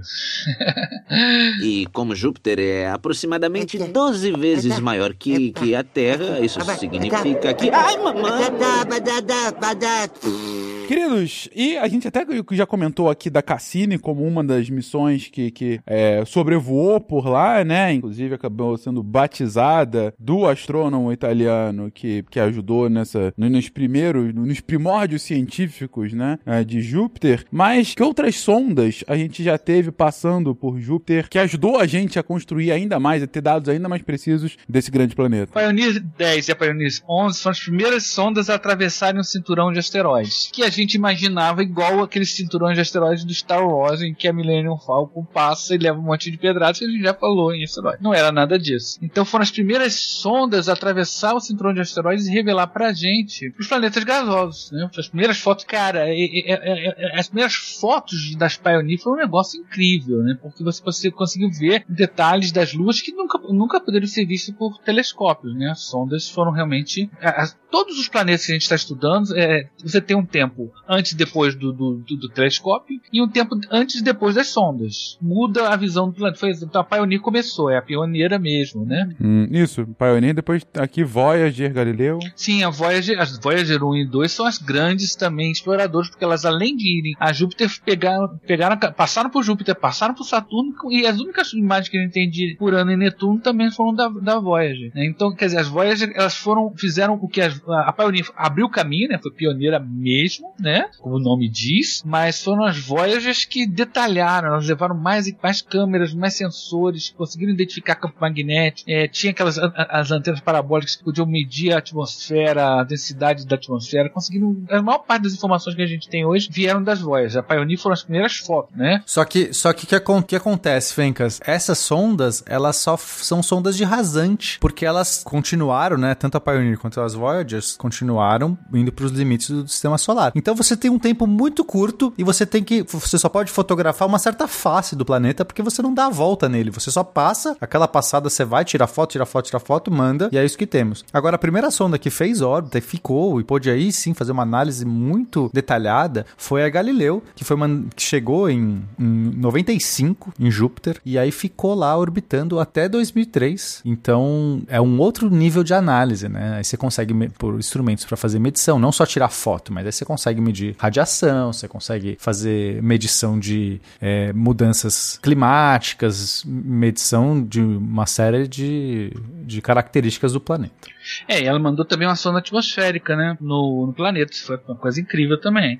Agora, o problema da Galileu é que ela teve um probleminha na antena parabólica dela, que era uma antena guarda-chuva, né? Ela se abriu que nem um guarda-chuva e não abriu toda. Aí ela, ela não tinha banda, né, de internet, né, tipo que a gente fala, para poder enviar os dados. Então ela teve que fazer um, um eles tiveram que criar um novo, uma nova, um novo protocolo de compactação de dados para transmitir os dados. Mesmo assim, foi nem nem metade do que se queria transmitir. Então a Galileu foi, ia ser a primeira sonda a desvendar Júpiter, mas por causa desse problema ela perdeu muita coisa, que é uma pena, né? Nossa, imagina 20 anos de missão. Não, quase ninguém mais usa a antena parabólica formato guarda-chuva, né? A única que eu me lembro teve esse formato foi a, Mag a Magellan, Magalhães lá em Vênus, mas quase ninguém mais usa esse formato, porque isso é, é, é, é, chance, é dar chance pro azar. Bota uma antena parabólica fixa, rígida, né? Vai fazer guarda-chuva, caramba, né? É, vocês já viram a foto dela? É, sabe aquele guarda-chuva quando o vento bate assim, um, um, dia de muito vento forte? Fica aquela coisa parecendo uma flor murcha. É assim que tava a, a, a antena da Galileu, cara. É, uma, é, é muito tri. Mesmo assim, ela conseguiu fazer muita coisa. Mas assim, usando muito pouca capacidade de transmissão de dados. Agora, a outra sonda que veio, foi fazer orbitar Júpiter demorou muito tempo. Foi a Juno, né? A Juno, inclusive aqui não tem a data, mas eu não me lembro. É bem recente, acho que tem menos de três anos, não? Eu não lembro agora. 2018 aqui, tá certo. Então, olha só quanto tempo ficou sem uma sonda da, orbitando Júpiter, né? Várias sondas passaram por Júpiter, né? É porque também depois tem que esperar a missão Galileu dar errado, né? Para pensar, tá bom, vamos mandar outra. Aí demora só uma década inteira para chegar lá. é, a Cassini passou por Júpiter de passagem para Saturno, né? Sim, é. A Cassini conseguiu. A Cassini já tinha uma câmera de muito melhor do que essas outras, né? Embora para hoje ainda seja uma câmera rudimentar, né? Como demora uma década para chegar, você tem que pensar que quando chegar lá a gente já tá reclamando da imagem. é. Teve umas sondas também que foram lançadas para Júpiter para pegar carona em Júpiter, né? Foi, umas que eram para observar, observar o Sol, acho que foi a Ulisses. Ela tinha o objetivo, ela foi lançada para Júpiter, para a gravidade de Júpiter tirar ela do plano dos planetas, jogar ela numa órbita quase polar para voltar para o Sol. Então ela, ela, passou por Júpiter também só de só passagem. o objetivo final dela não era lá. Então realmente a, a sonda Juno tem uma importância incrível, porque é a primeira sonda que deu certo totalmente, 100%. A, a sonda Juno tem muita coisa interessante. Né? Uma das coisas interessantes dela é que ela tinha, ela, ela usa painel solar. É a sonda mais distante que a gente tem que tem painel, que usa painel solar. As outras sondas que passaram além do cinturão de asteroides, todos eles usavam energia é, termonuclear. Não é, termo, é termoelétrica nuclear, né? São pastilhas nucleares que se aqui. Pilhas de plutônio. Pilhas de plutônio, né? Tu já viu foto da pilha de, da, da, da, pastilha de plutônio? É, tem que mostrar para as pessoas, gente. É, é, é, é aquela imagem que você tem de tirar um negócio do, do, forno, do forno industrial siderúrgico. Ela tá brilhando porque ela tá quente o tempo todo porque é de que ela tá decaindo radioativamente. É um negócio assustador, sabe? Tipo uma coisa com cara de Chernobyl. e isso deu problema, porque os ambientalistas não queriam que botassem nas sondas e também porque acabou. Teve uma época que ficou, foi muito ficou, foi raro encontrar pastilha de plutônio para botar na, naqueles robôs de Marte e tudo mais. Mas é, a Juno não. Mas também usar painel solar é meio que começa a entrar no limite a partir daí, Sim, né? Digo, exatamente. não dá, né? Não vai ser mais tão eficiente mais longe, né? A a Juno tem um painel solar gigante, né, cara? É um negócio assim de um painel, o maior painel solar que eu já vi a eficiência deve ser muito superior aos painéis até agora. Por isso que eles escolheram usar painel, mas é a sonda mais distante que utiliza, né? As outras todas que foram além dele, as Voyager, a Pioneer, a Voyager, a New Horizon que foi para Plutão, né? São todas usando é, pilhas de plutônio. O futuro que nos aguarda seria uma sonda que já mudou de nome tantas vezes que eu tô vendo aqui a chamada Europa Jupiter System Mission. Já ouvi falar que ela ia ser Europa Clipper e Europa Express. O, o negócio é o seguinte: todo mundo quer mandar alguma coisa para a Europa. A ideia é que inicialmente era, eu acho que ainda, ainda é, de descer uma sonda na superfície de gelo, perfurar aquela superfície e soltar um, um drone submarino ali dentro daquele oceano, para ver se encontra ali. Uhum. É, é que essa, essa missão do submarino ela não foi aprovada é, no, no painel. Porque a NASA, a NASA faz uma seleção de, dos projetos para financiar, então você tem Ah, os candidatos. Que pena, gente. Essa do submarino mesmo, que seria incrível, É.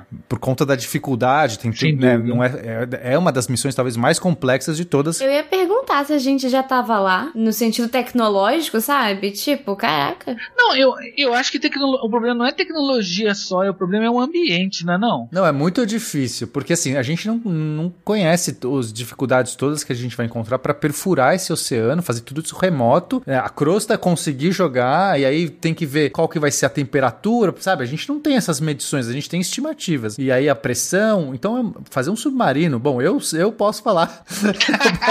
tá aí uma coisa que eu posso falar, fazer um submarino não é fácil. Ah, um submarino que não tenha que botar um, um, um- um caboclo lá dentro é tranquilo. É, não, mas né, para outro planeta que seja autô, autômato, então, autô, autônomo. É complexo. Mas eu acredito que não foi a questão tecnológica o problema, foi a questão de verba. Uma missão caríssima, Que é uma e aí pena. concorrendo contra as outras, meio que não entrou nesse hall. O que eles querem mandar, que seria essa Europa Jupiter System Mission, é só um orbitador para a Europa. Aí sim, um dedicado para fazer medições mais aprofundadas. Mas é uma pena, porque eu queria muito mandar logo o submarino, sabe? Porque pra gente detectar a vida, supondo, né, que é, que é o candidato, é, a Europa é um, um dos candidatos à vida do sistema solar, meio que vai ter que ser mandar o submarino ali, né? Ficar só, só por cima você não vai conseguir. Talvez não, porque você tem essa, essa reciclagem do da crosta, você tem os geysers, você tem, tipo, a comunicação desse oceano submarino com a atmosfera de alguma forma, sabe? Tudo bem que a, que a crosta, ela dificulta. Gente, mas eu tô achando, eu tô achando incrível a ideia de perfurar um oceano em, em, tipo assim, num lugar longe pra cacete, sabe? Sim, tipo, sim. a gente acabou de voar em Marte, sabe? Eu, já, eu ainda tô muito impressionada é. com isso. É verdade. É incrível. Eu acho que, o- que um dos problemas maiores de, de quando, de controlar esse submarininho ali embaixo é que se fosse sinal de rádio, ele teria que atravessar essa camada de gelo. E, e é um ambiente extremamente castigado por radiação, por tempestade de partículas e tudo mais. Imagina como é que você transmitir algum sinal ali. Acho que o ideal seria fazer isso cabo. Mesmo assim, você teria que transmitir por um orbitador que, que ia transmitir depois para a Terra. Então, provavelmente, esse orbitador, mesmo que não, o pessoal não faça esse submarino agora, futuramente ele pode servir de, de ponto de comunicação. É que acho que no caso, né, Elton, é, seria uma base no solo, fura, o submarino fica cabeado na base e a base manda pro orbitador e aí manda pra Terra. É uma loucura. Meu Gente, Deus eu acho céu. que sugeriram essa ideia agora, sabendo que não ia rolar, porque daqui a 30, 50 anos essa ideia vai ser fazível e alguém vai falar: ah, é a primeira vez que sugeriram, foi em 2020 e tudo mais, mas não dava, agora a gente tá fazendo. Não, na verdade, isso é antigo, Camila. Isso é antigo. Já, já se fala disso há muito tempo. Desde que se, é, desde que se descobriu que tem um oceano lá, o pessoal pensa nisso. Já há muito tempo. A ideia é vai, bate, não, não, volta, vai, Jesus. trazem um modelo diferente, bate e volta. O pessoal tem ideia de fazer isso há muito Eu escuto isso há muito tempo. Quer dizer, há muito tempo. Bem antes do, do, do, do anos 2000. Olha só. Já é bastante tempo, É, né, tem Elton? mais de 20 Vamos anos, nos sentir velhos, já são mais de 21 anos. É, Você não era nascido. mas mas é, é, essas ideias são. Eu, eu- por isso que eu tava pensando que isso ia já sair já, porque é uma ideia que o pessoal tenta fazer há bastante tempo. E, poxa, é como o, o Pena falou, cara, pra você procurar a vida vai ter que fazer uma coisa dessa. Porque você imagina, você entrando dentro desse oceano, você vai recolher material, você vai. Eu não tô nem falando a coisa mais, mais assim que, pô, vamos pensar, vai aparecer a foto de uma sereia, né? Já pensou? A Elsa, a Elsa tá dentro do mar. Ah, é uma sereia de, de três cabeças luminosa, né? No Europa Report aparece num certo momento lá um polvo, um titulo todo luminoso lá que meu filho chamou. Isso é um tucunaré. Tucunaré noturno. Mas, gente, peraí, o. Quanto tempo que sabe desse oceano pra tá falando de mandar um submarino há mais de 20 anos? Quando as, as sondas que passaram lá, acho que na- no, no tempo da Galileu, você já tinha uma ideia de, de- de- Na verdade, as primeiras fotos de, da Pioneer já mostravam que é, a superfície de Europa era toda fragmentada, toda trincada de gelo, e já se sabia que aquilo ia se renovando. Com as fotos da Voyager ficou bem mais claro, comprovado que havia uma atividade só podia ser explicada por água ali embaixo. Aí, então, o pessoal já sabia que tinha um oceano ali desde o tempo da, da Voyager. Já se fala nisso. Aí começou a se pensar já na ideia do submarino. Eu ouço dessa história há tanto tempo que eu pensava que a coisa ia engrenar, mas não, não, não anda, né? Não foi dessa vez. Não, foi dessa vez, é. Vamos ver quanto tempo a gente continua. Eu sei que essa sonda já mudou de nome tantas vezes que, nossa, não... Ai, vai ser tão legal. Mas te falar que quando for acontecer, vai ser um negócio espetacular. Se, se... tipo o drone de Marte, né? Vai ser tipo o drone de Marte. Exatamente, imagina um flutuador, né, um orbitador, se comunicando com uma sonda que pousa ali na, na água congelada e um submarino por cabo ali dentro. Cara, que coisa espetacular. Isso em Júpiter. ah, Não, eu ainda, eu ainda tô bolada com a parte de perfurar a crosta, sabe? Tipo, eu ainda tô Sim. bolada com essa parte. E ainda tem um submarino, tipo. É, perfurar já é uma coisa incrível. porque Se você perfurar, perfurar, se descesse uma sonda, já era uma coisa incrível, né? Um sensor, né? Já era um negócio incrível. Você vai fazer uma coisa móvel, mais interessante ainda. Aí perseguir os serezinhos que estão lá. É que eles estão aqui, na verdade, eles entraram no corpo do pessoal daqui, estão impedindo que eles não querem poluição no planeta, no, no, no satélite deles. É isso aí. Olhem pra essa luzinha aqui É agora. Só pra ressaltar o quão complicado é isso, teve aqui na Antártica, tá? Ah, teve alguma uma equipe de russos que, e os caras eram russos, tá? Eles levaram mais de 10 anos pra fazer uma perfuração em gelo lá no Lago Vida e no lado, Lago Vostok e não chega a 4 quilômetros de espessura, tá? Então é bastante coisa, 4 quilômetros de gelo, só que os caras levaram 10 anos tá e era no nosso próprio planeta, tá? Como que a gente vai fazer isso em Júpiter? Agora, lá na, em Europa, em Europa, tu tem. é, eles estimam que tenha no mínimo 15 quilômetros de gelo. Sério? Caraca. Mas, é por não, isso que eu tô bolada, sabe? Tipo, não é fácil. Não, é um mínimo. Um mínimo. Mínimo. o mínimo, nas rachaduras, é, ah, não sei se. na- Bom, Não, tem um monte de rachaduras e eles sabem que a água flui por ali. Claro que não é pra procurar no meio da banquisa, pô, vou furar aqui no meio da banquisa. Não, vai lá na rachadura, meu amigo. É. Né? Mas aí na rachadura, você tem um ponto de pressão da água saindo. Sim, é mais instável, né? Aquela bodega vai afundar. É, exatamente. Eu entendi o ponto da Camila. Aí você vai furar na rachadura, você cria um, o geyser, né? O geyser de, de, de Europa. Sobrou reto em órbita. Aí levando o submarino junto. Pô, bacana, bacana. Missão brasileira. Coloca o primeiro submarino em órbita em Europa. Aí, Pena, é- essa é a sua nova missão ali naquele joguinho. Como é que é o nome do joguinho? Do Exploração No Kerbal. no Kerbal. Então, agora é fazer, fazer. isso. É, exatamente. é isso. botar o Iberê num submarino em Europa. É, eu não sei quando vão fazer, mas a minha sugestão é a seguinte: a base vai se chamar Verne e o submarino Nautilus.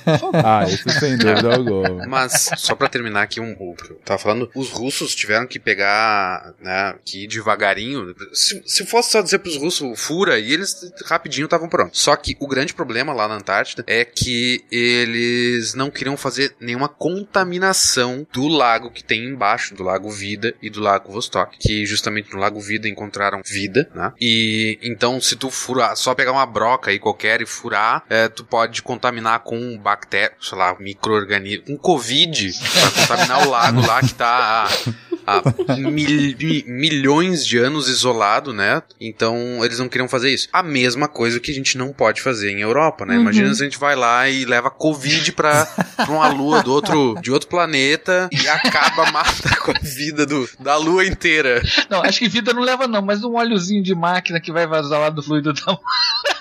Pode mas, ser, é, né? Mas, a- gente, só pra. Assim, o- claro que os desafios seriam bizarramente complexos, mas furar o gelo é mais fácil que furar a rocha, né? É, daria pra usar um É laser. só derreter, né? Você não precisaria usar uma broca, né? Daria pra você usar o laser. Você vai meio que aumentando ali a temperatura, ele vai, vai evaporando, vai derretendo, e você vai afundando. Eu acho que é usando o laser a proposta. Mas enfim, é bizarramente complexo, sim, porque tudo isso feito autônomo, au- autônomo remoto, etc. Tô com a Camila nessa. Eu tô achando muito ficção científica ah, maravilhoso. Tomara que façam, entendeu? Mas é um negócio realmente uma dificuldade, uma complexidade tão grande, cara. Mas enfim, vamos lá. Então- Espero ver isso em vida. Vai ser muito maneiro ver isso em vida e falar, cara, eu já conversei com a galera sobre isso, todo mundo. Eu ri, e a Camila riu também. Vou falar, Camila, a gente riu.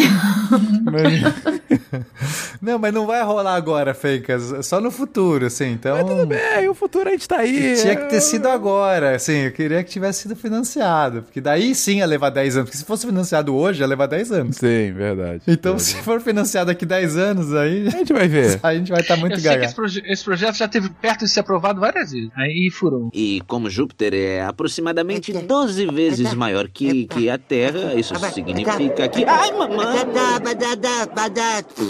Acho que foi em 90 e 93, uma coisa assim, um, um- um pessoal conseguiu calcular a rota de um, de um cometa, esse que virou, ficou conhecido com o nome desse pessoal aí, do Shoemaker-Levy. Ah, eles previram que, por causa da rota, ele ia se chocar com Júpiter. E como foi um, um bom tempo, não sei quanto, sei lá, um ano, acho, ou algo assim, ah, antes da colisão, eles conseguiram fazer essa previsão, não foi tipo, será que este cometa vai se chocar com a Terra? Né? Foi uma coisa bem definida. Eles conseguiram já programar e todo mundo ficou olhando para Júpiter naquele momento. Tem até, tipo, teve a Voyager ficou acompanhando, é, o Hubble ficou acompanhando, então vários observatórios, vários telescópios ficaram captando essa, esse momento. E o legal é que era um baita de um cometa, né? mas ele chegou próximo de Júpiter e por causa do limite de Roche, que é, já explico, ele, ele se quebrou, quebrou o cometa, se fragmentou e virou mini cometinhas de até 2 km, o que já são grande, né? E se chocaram ao longo da superfície de Júpiter. E o limite de Roche é que, imagina só, se eu tenho um corpo extenso, tá? Uma- um cometa grande desses,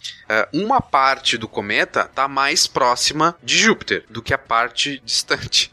Meio óbvio. Mas uma parte tá- é, tá- que tá mais próxima, né? Ela tá sendo atraída gravitacionalmente com uma força maior por Júpiter do que a parte que tá mais longe, porque a, né, a, gravidade vai ficar mais forte com, com mais próximas as coisas estão. né? Então, ah, essa diferença de distância, que é o tamanho do próprio corpo, vai ter uma diferença de força num ponto e no outro ponto daquele corpo. Então, no ponto próximo de Júpiter, aquele cometa está sendo puxado com uma força muito forte. No ponto que está longe de Júpiter, o cometa está tipo, ah, tô de boas aqui. E isso acontece, tem esse tal de limite Roche aí, de um cara chamado Roche, e ele ah, calcula que se tu chegar próximo essa distância X aí ah, de um planeta de um corpo maciço grande, tende a romper aquele ah, um corpo menor. E foi o que aconteceu com esse com esse cometa aí. Ele chegou muito perto, se quebrou. Então a Terra também tem um limite Roche, buracos negros também tem um limite Roche, etc, etc, etc. O legal é que como teve um baita do impacto, como o Pena falou lá atrás no, no cast, que tu tem uma atmosfera muito densa, tu tem a atmosfera com uma velocidade, tu vai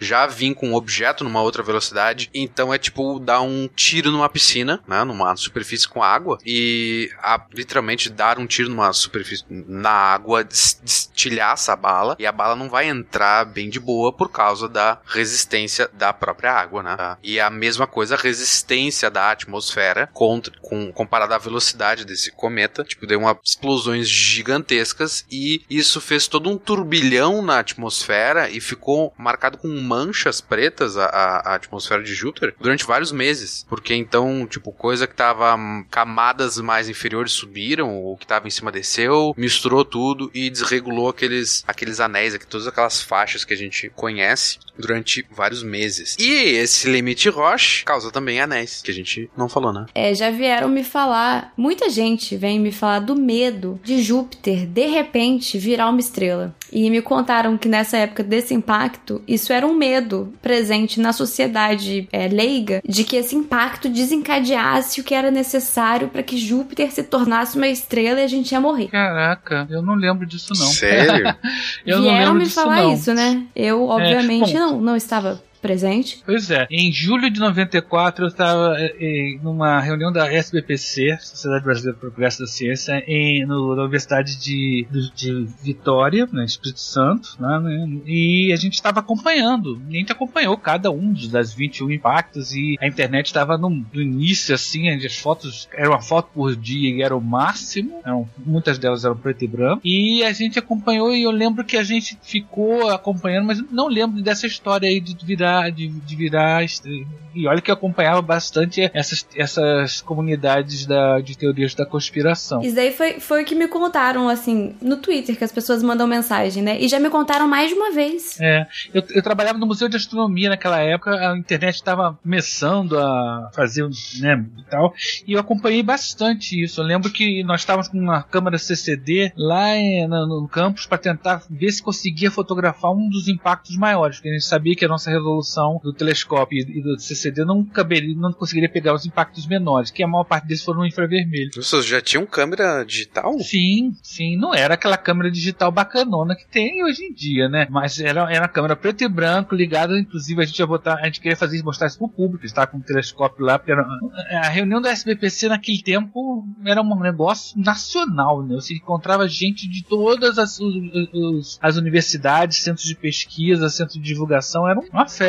Eu, eu fui em algumas, era muito legal. Era muito, muito legal. legal. Sinto muita falta disso, né? E no tempo eu estava no Museu de Astronomia, a gente tinha como por política não faltar uma. E aquela foi no exatamente na, na Universidade de Vitória, na Universidade de Espírito Santo, né? E a gente estava num pátio, né? Com todo equipamento lá. A gente já tinha um planetário inflável que a gente levou para lá também, que fez aula e tudo. E a gente tava com o telescópio ligado na uma, uma câmera de televisão, televisão de tubo, a mesma que eu usei para ver um eclipse no alto do, do Cristo Redentor. Mas é, a gente não conseguiu ver nada, não teve jeito, né? A gente ficou lá e para completar o negócio a câmera acabou queimando.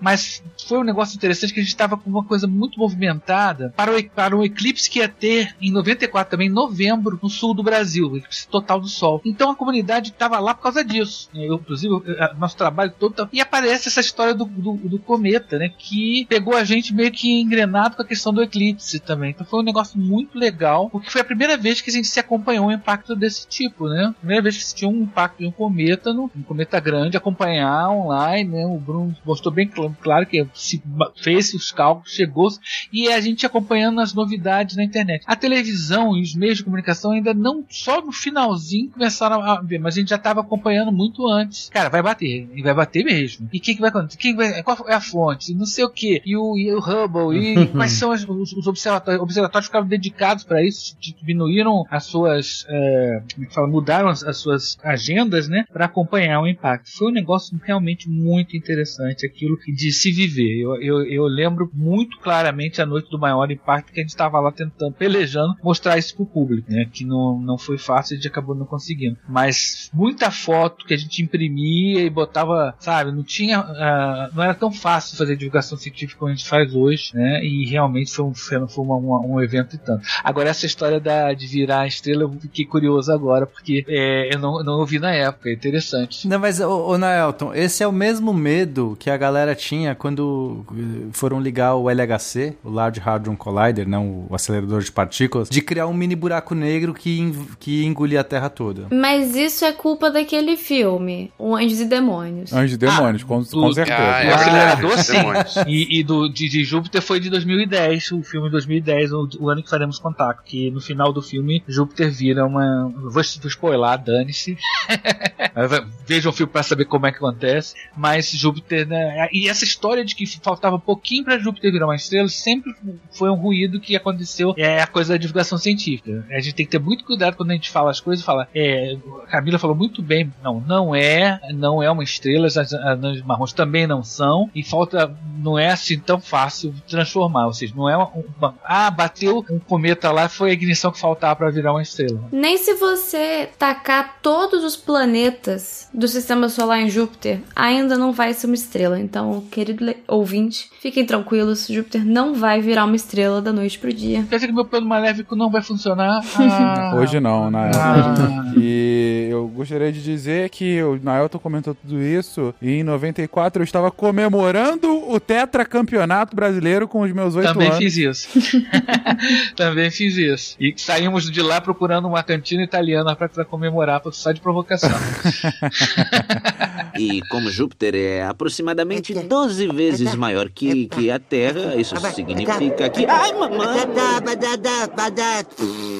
Mas vamos lá então, gente. Como é de praxe nessa nossa série, pra finalizar, vamos agora resumir esse cast comentando sobre 10 curiosidades. 10 curiosidades sobre as quais comentamos aqui ao longo do cast, mas assim, você que já ouviu tudo isso e quer guardar aquelas informações para comentar na mesa de bar com seus amigos assim que acabar a pandemia, não saia agora, por favor, não ajude a espalhar o vírus. Pelo amor de Deus. Por favor, vamos lá a 10 curiosidades sobre Júpiter. A primeira é que ele é o maior planeta do sistema solar. A segunda é que ele é o quinto planeta do sistema solar. O dia lá leva 10 horas, mais o seu ano, 12 anos terrestres. Gasoso, mas não molengão.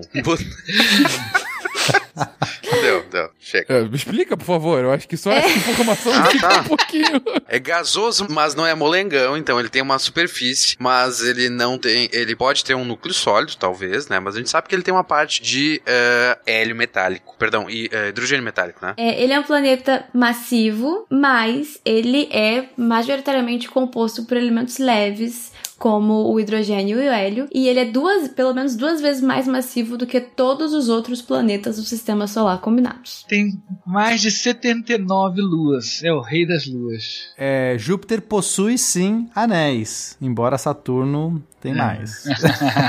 Nove espaçonaves terrestres, pelo menos, já visitaram Júpiter. Apesar de parecer um grande algodão doce, na verdade Júpiter é meio antissocial, ele é super extremo e ele não suporta a vida. Só que a boa notícia é que algumas luas parecem que são promissoras. Olha só, super tempestade, uma mancha duas vezes maior que a Terra e dura mais de três séculos. É é a própria Aurora do X-Men. Aurora, exatamente. Ó, ó, É. o X-Men sendo Isso aí, formado não aí, queriam por mudar toda... pra uma divindade feminina? Pode botar Aurora, né? A grande É tempestade. isso. Gente, falamos aqui sobre o grandão do sistema solar, falamos sobre Júpiter e toda a sua, a sua imponência, a sua função no sistema solar, sobre suas luas e possibilidades, inclusive, eventuais de, de vida lá dentro e outras efemérides sobre esse grande planeta. Próxima parada, Saturno. Aguardem a gente num próximo cast aqui, continuando essa viagem no sistema solar aqui no SciCast. Algum último comentário, gente? Fechamos aqui. Então tá bom, acho que tá, tá de bom tamanho, já falou pra caramba. Um beijo pra vocês e até semana que vem. Tchau, tchau.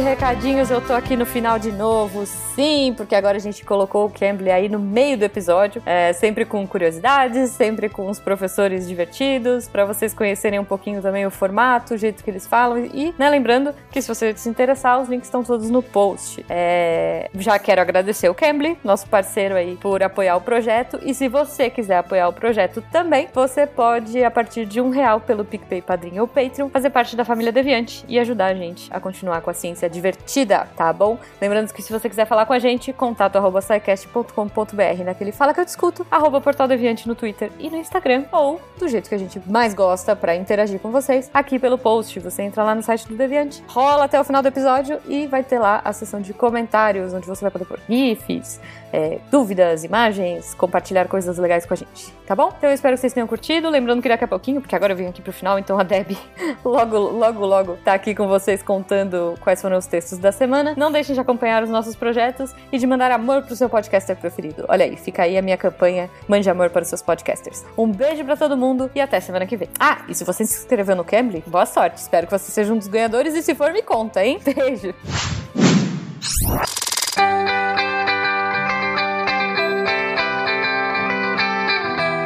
Quem lê os textos da semana põe o dedo aqui que já vai fechar. Eu li! Que maravilha, anime! E o que, que a gente tem essa semana? Segunda, teve texto do Vitor Camilo, Anatomia Musical de uma Cena, os Leitmotivs de O Senhor dos Anéis. Gente, eu amo quando os meus relatores usam filmes ou usam outras músicas para poder destrinchar. Eu acho que deixa o texto tão maravilhoso. E o Vitor faz uma análise muito legal de uma cena só específica e como que a música complementa toda a interação na cena. Tá imperdível, imperdível, imperdível. Saiu aí na segunda-feira o texto para vocês. Terça-feira teve a parte 3 do início do urbanismo no Brasil da Isabela Simeão, para variar, dando continuidade ao espetáculo dos dois últimos textos. Essa parte 3 tá incrível. Quarta-feira, anime? Quarta-feira teve texto do Rafael Vendas. Rafael veio assim, né? Ele começou a falar de telescópio, e aí agora ele continua falando de telescópio, e ele vai falar assim, do que que você precisa, né? Assim, lente, essas coisas. é isso, gente. O texto é acessórios básicos de um telescópio. De novo, como o Nimi falou, o Rafael dando continuidade a uma série só sobre telescópios. Tá muito, muito interessante. Quinta-feira, quinta-feira teve texto da Bruna Estivano. Homens são mais fortes que mulheres? Mais fortes que mulheres? Gente, essa discussão é importantíssima e maravilhosa e a Bruna faz de uma maneira incrível, simplesmente incrível. Então tá valendo muito ler esse texto. E sexta-feira, Nini? Sexta-feira teve texto da maravilhinda Isabela Fontenella. Quem foi o homem que dá nome ao esquema Ponzi? É isso, gente. A gente tem texto, mais texto da nossa Isa Linda, que ela vai falar o que, que é o esquema Ponzi e quem foi o cara que deu nome ao tal do esquema. Aí, saindo sexta-feira, 10 da manhã, fresquinho para vocês. Se vocês têm interesse em se tornar redator deviantes, mandem e-mail para contato@saicast.com.br. Todos esses textos que eu falei você encontra em www.deviante.com.br. Aqui é a Dev Cabral, a guardiã do portal! Apagando a luz da Torre Deviante. E Nime! Vem, Nime! Vem, Nime!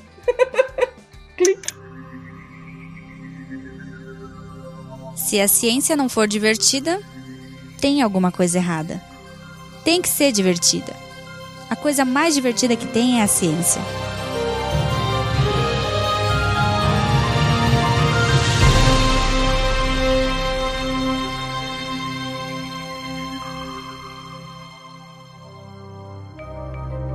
Este programa foi produzido por Mentes Deviantes. deviante.com.br. Este programa foi editado por Tapcast. Edições e Produções de Podcast.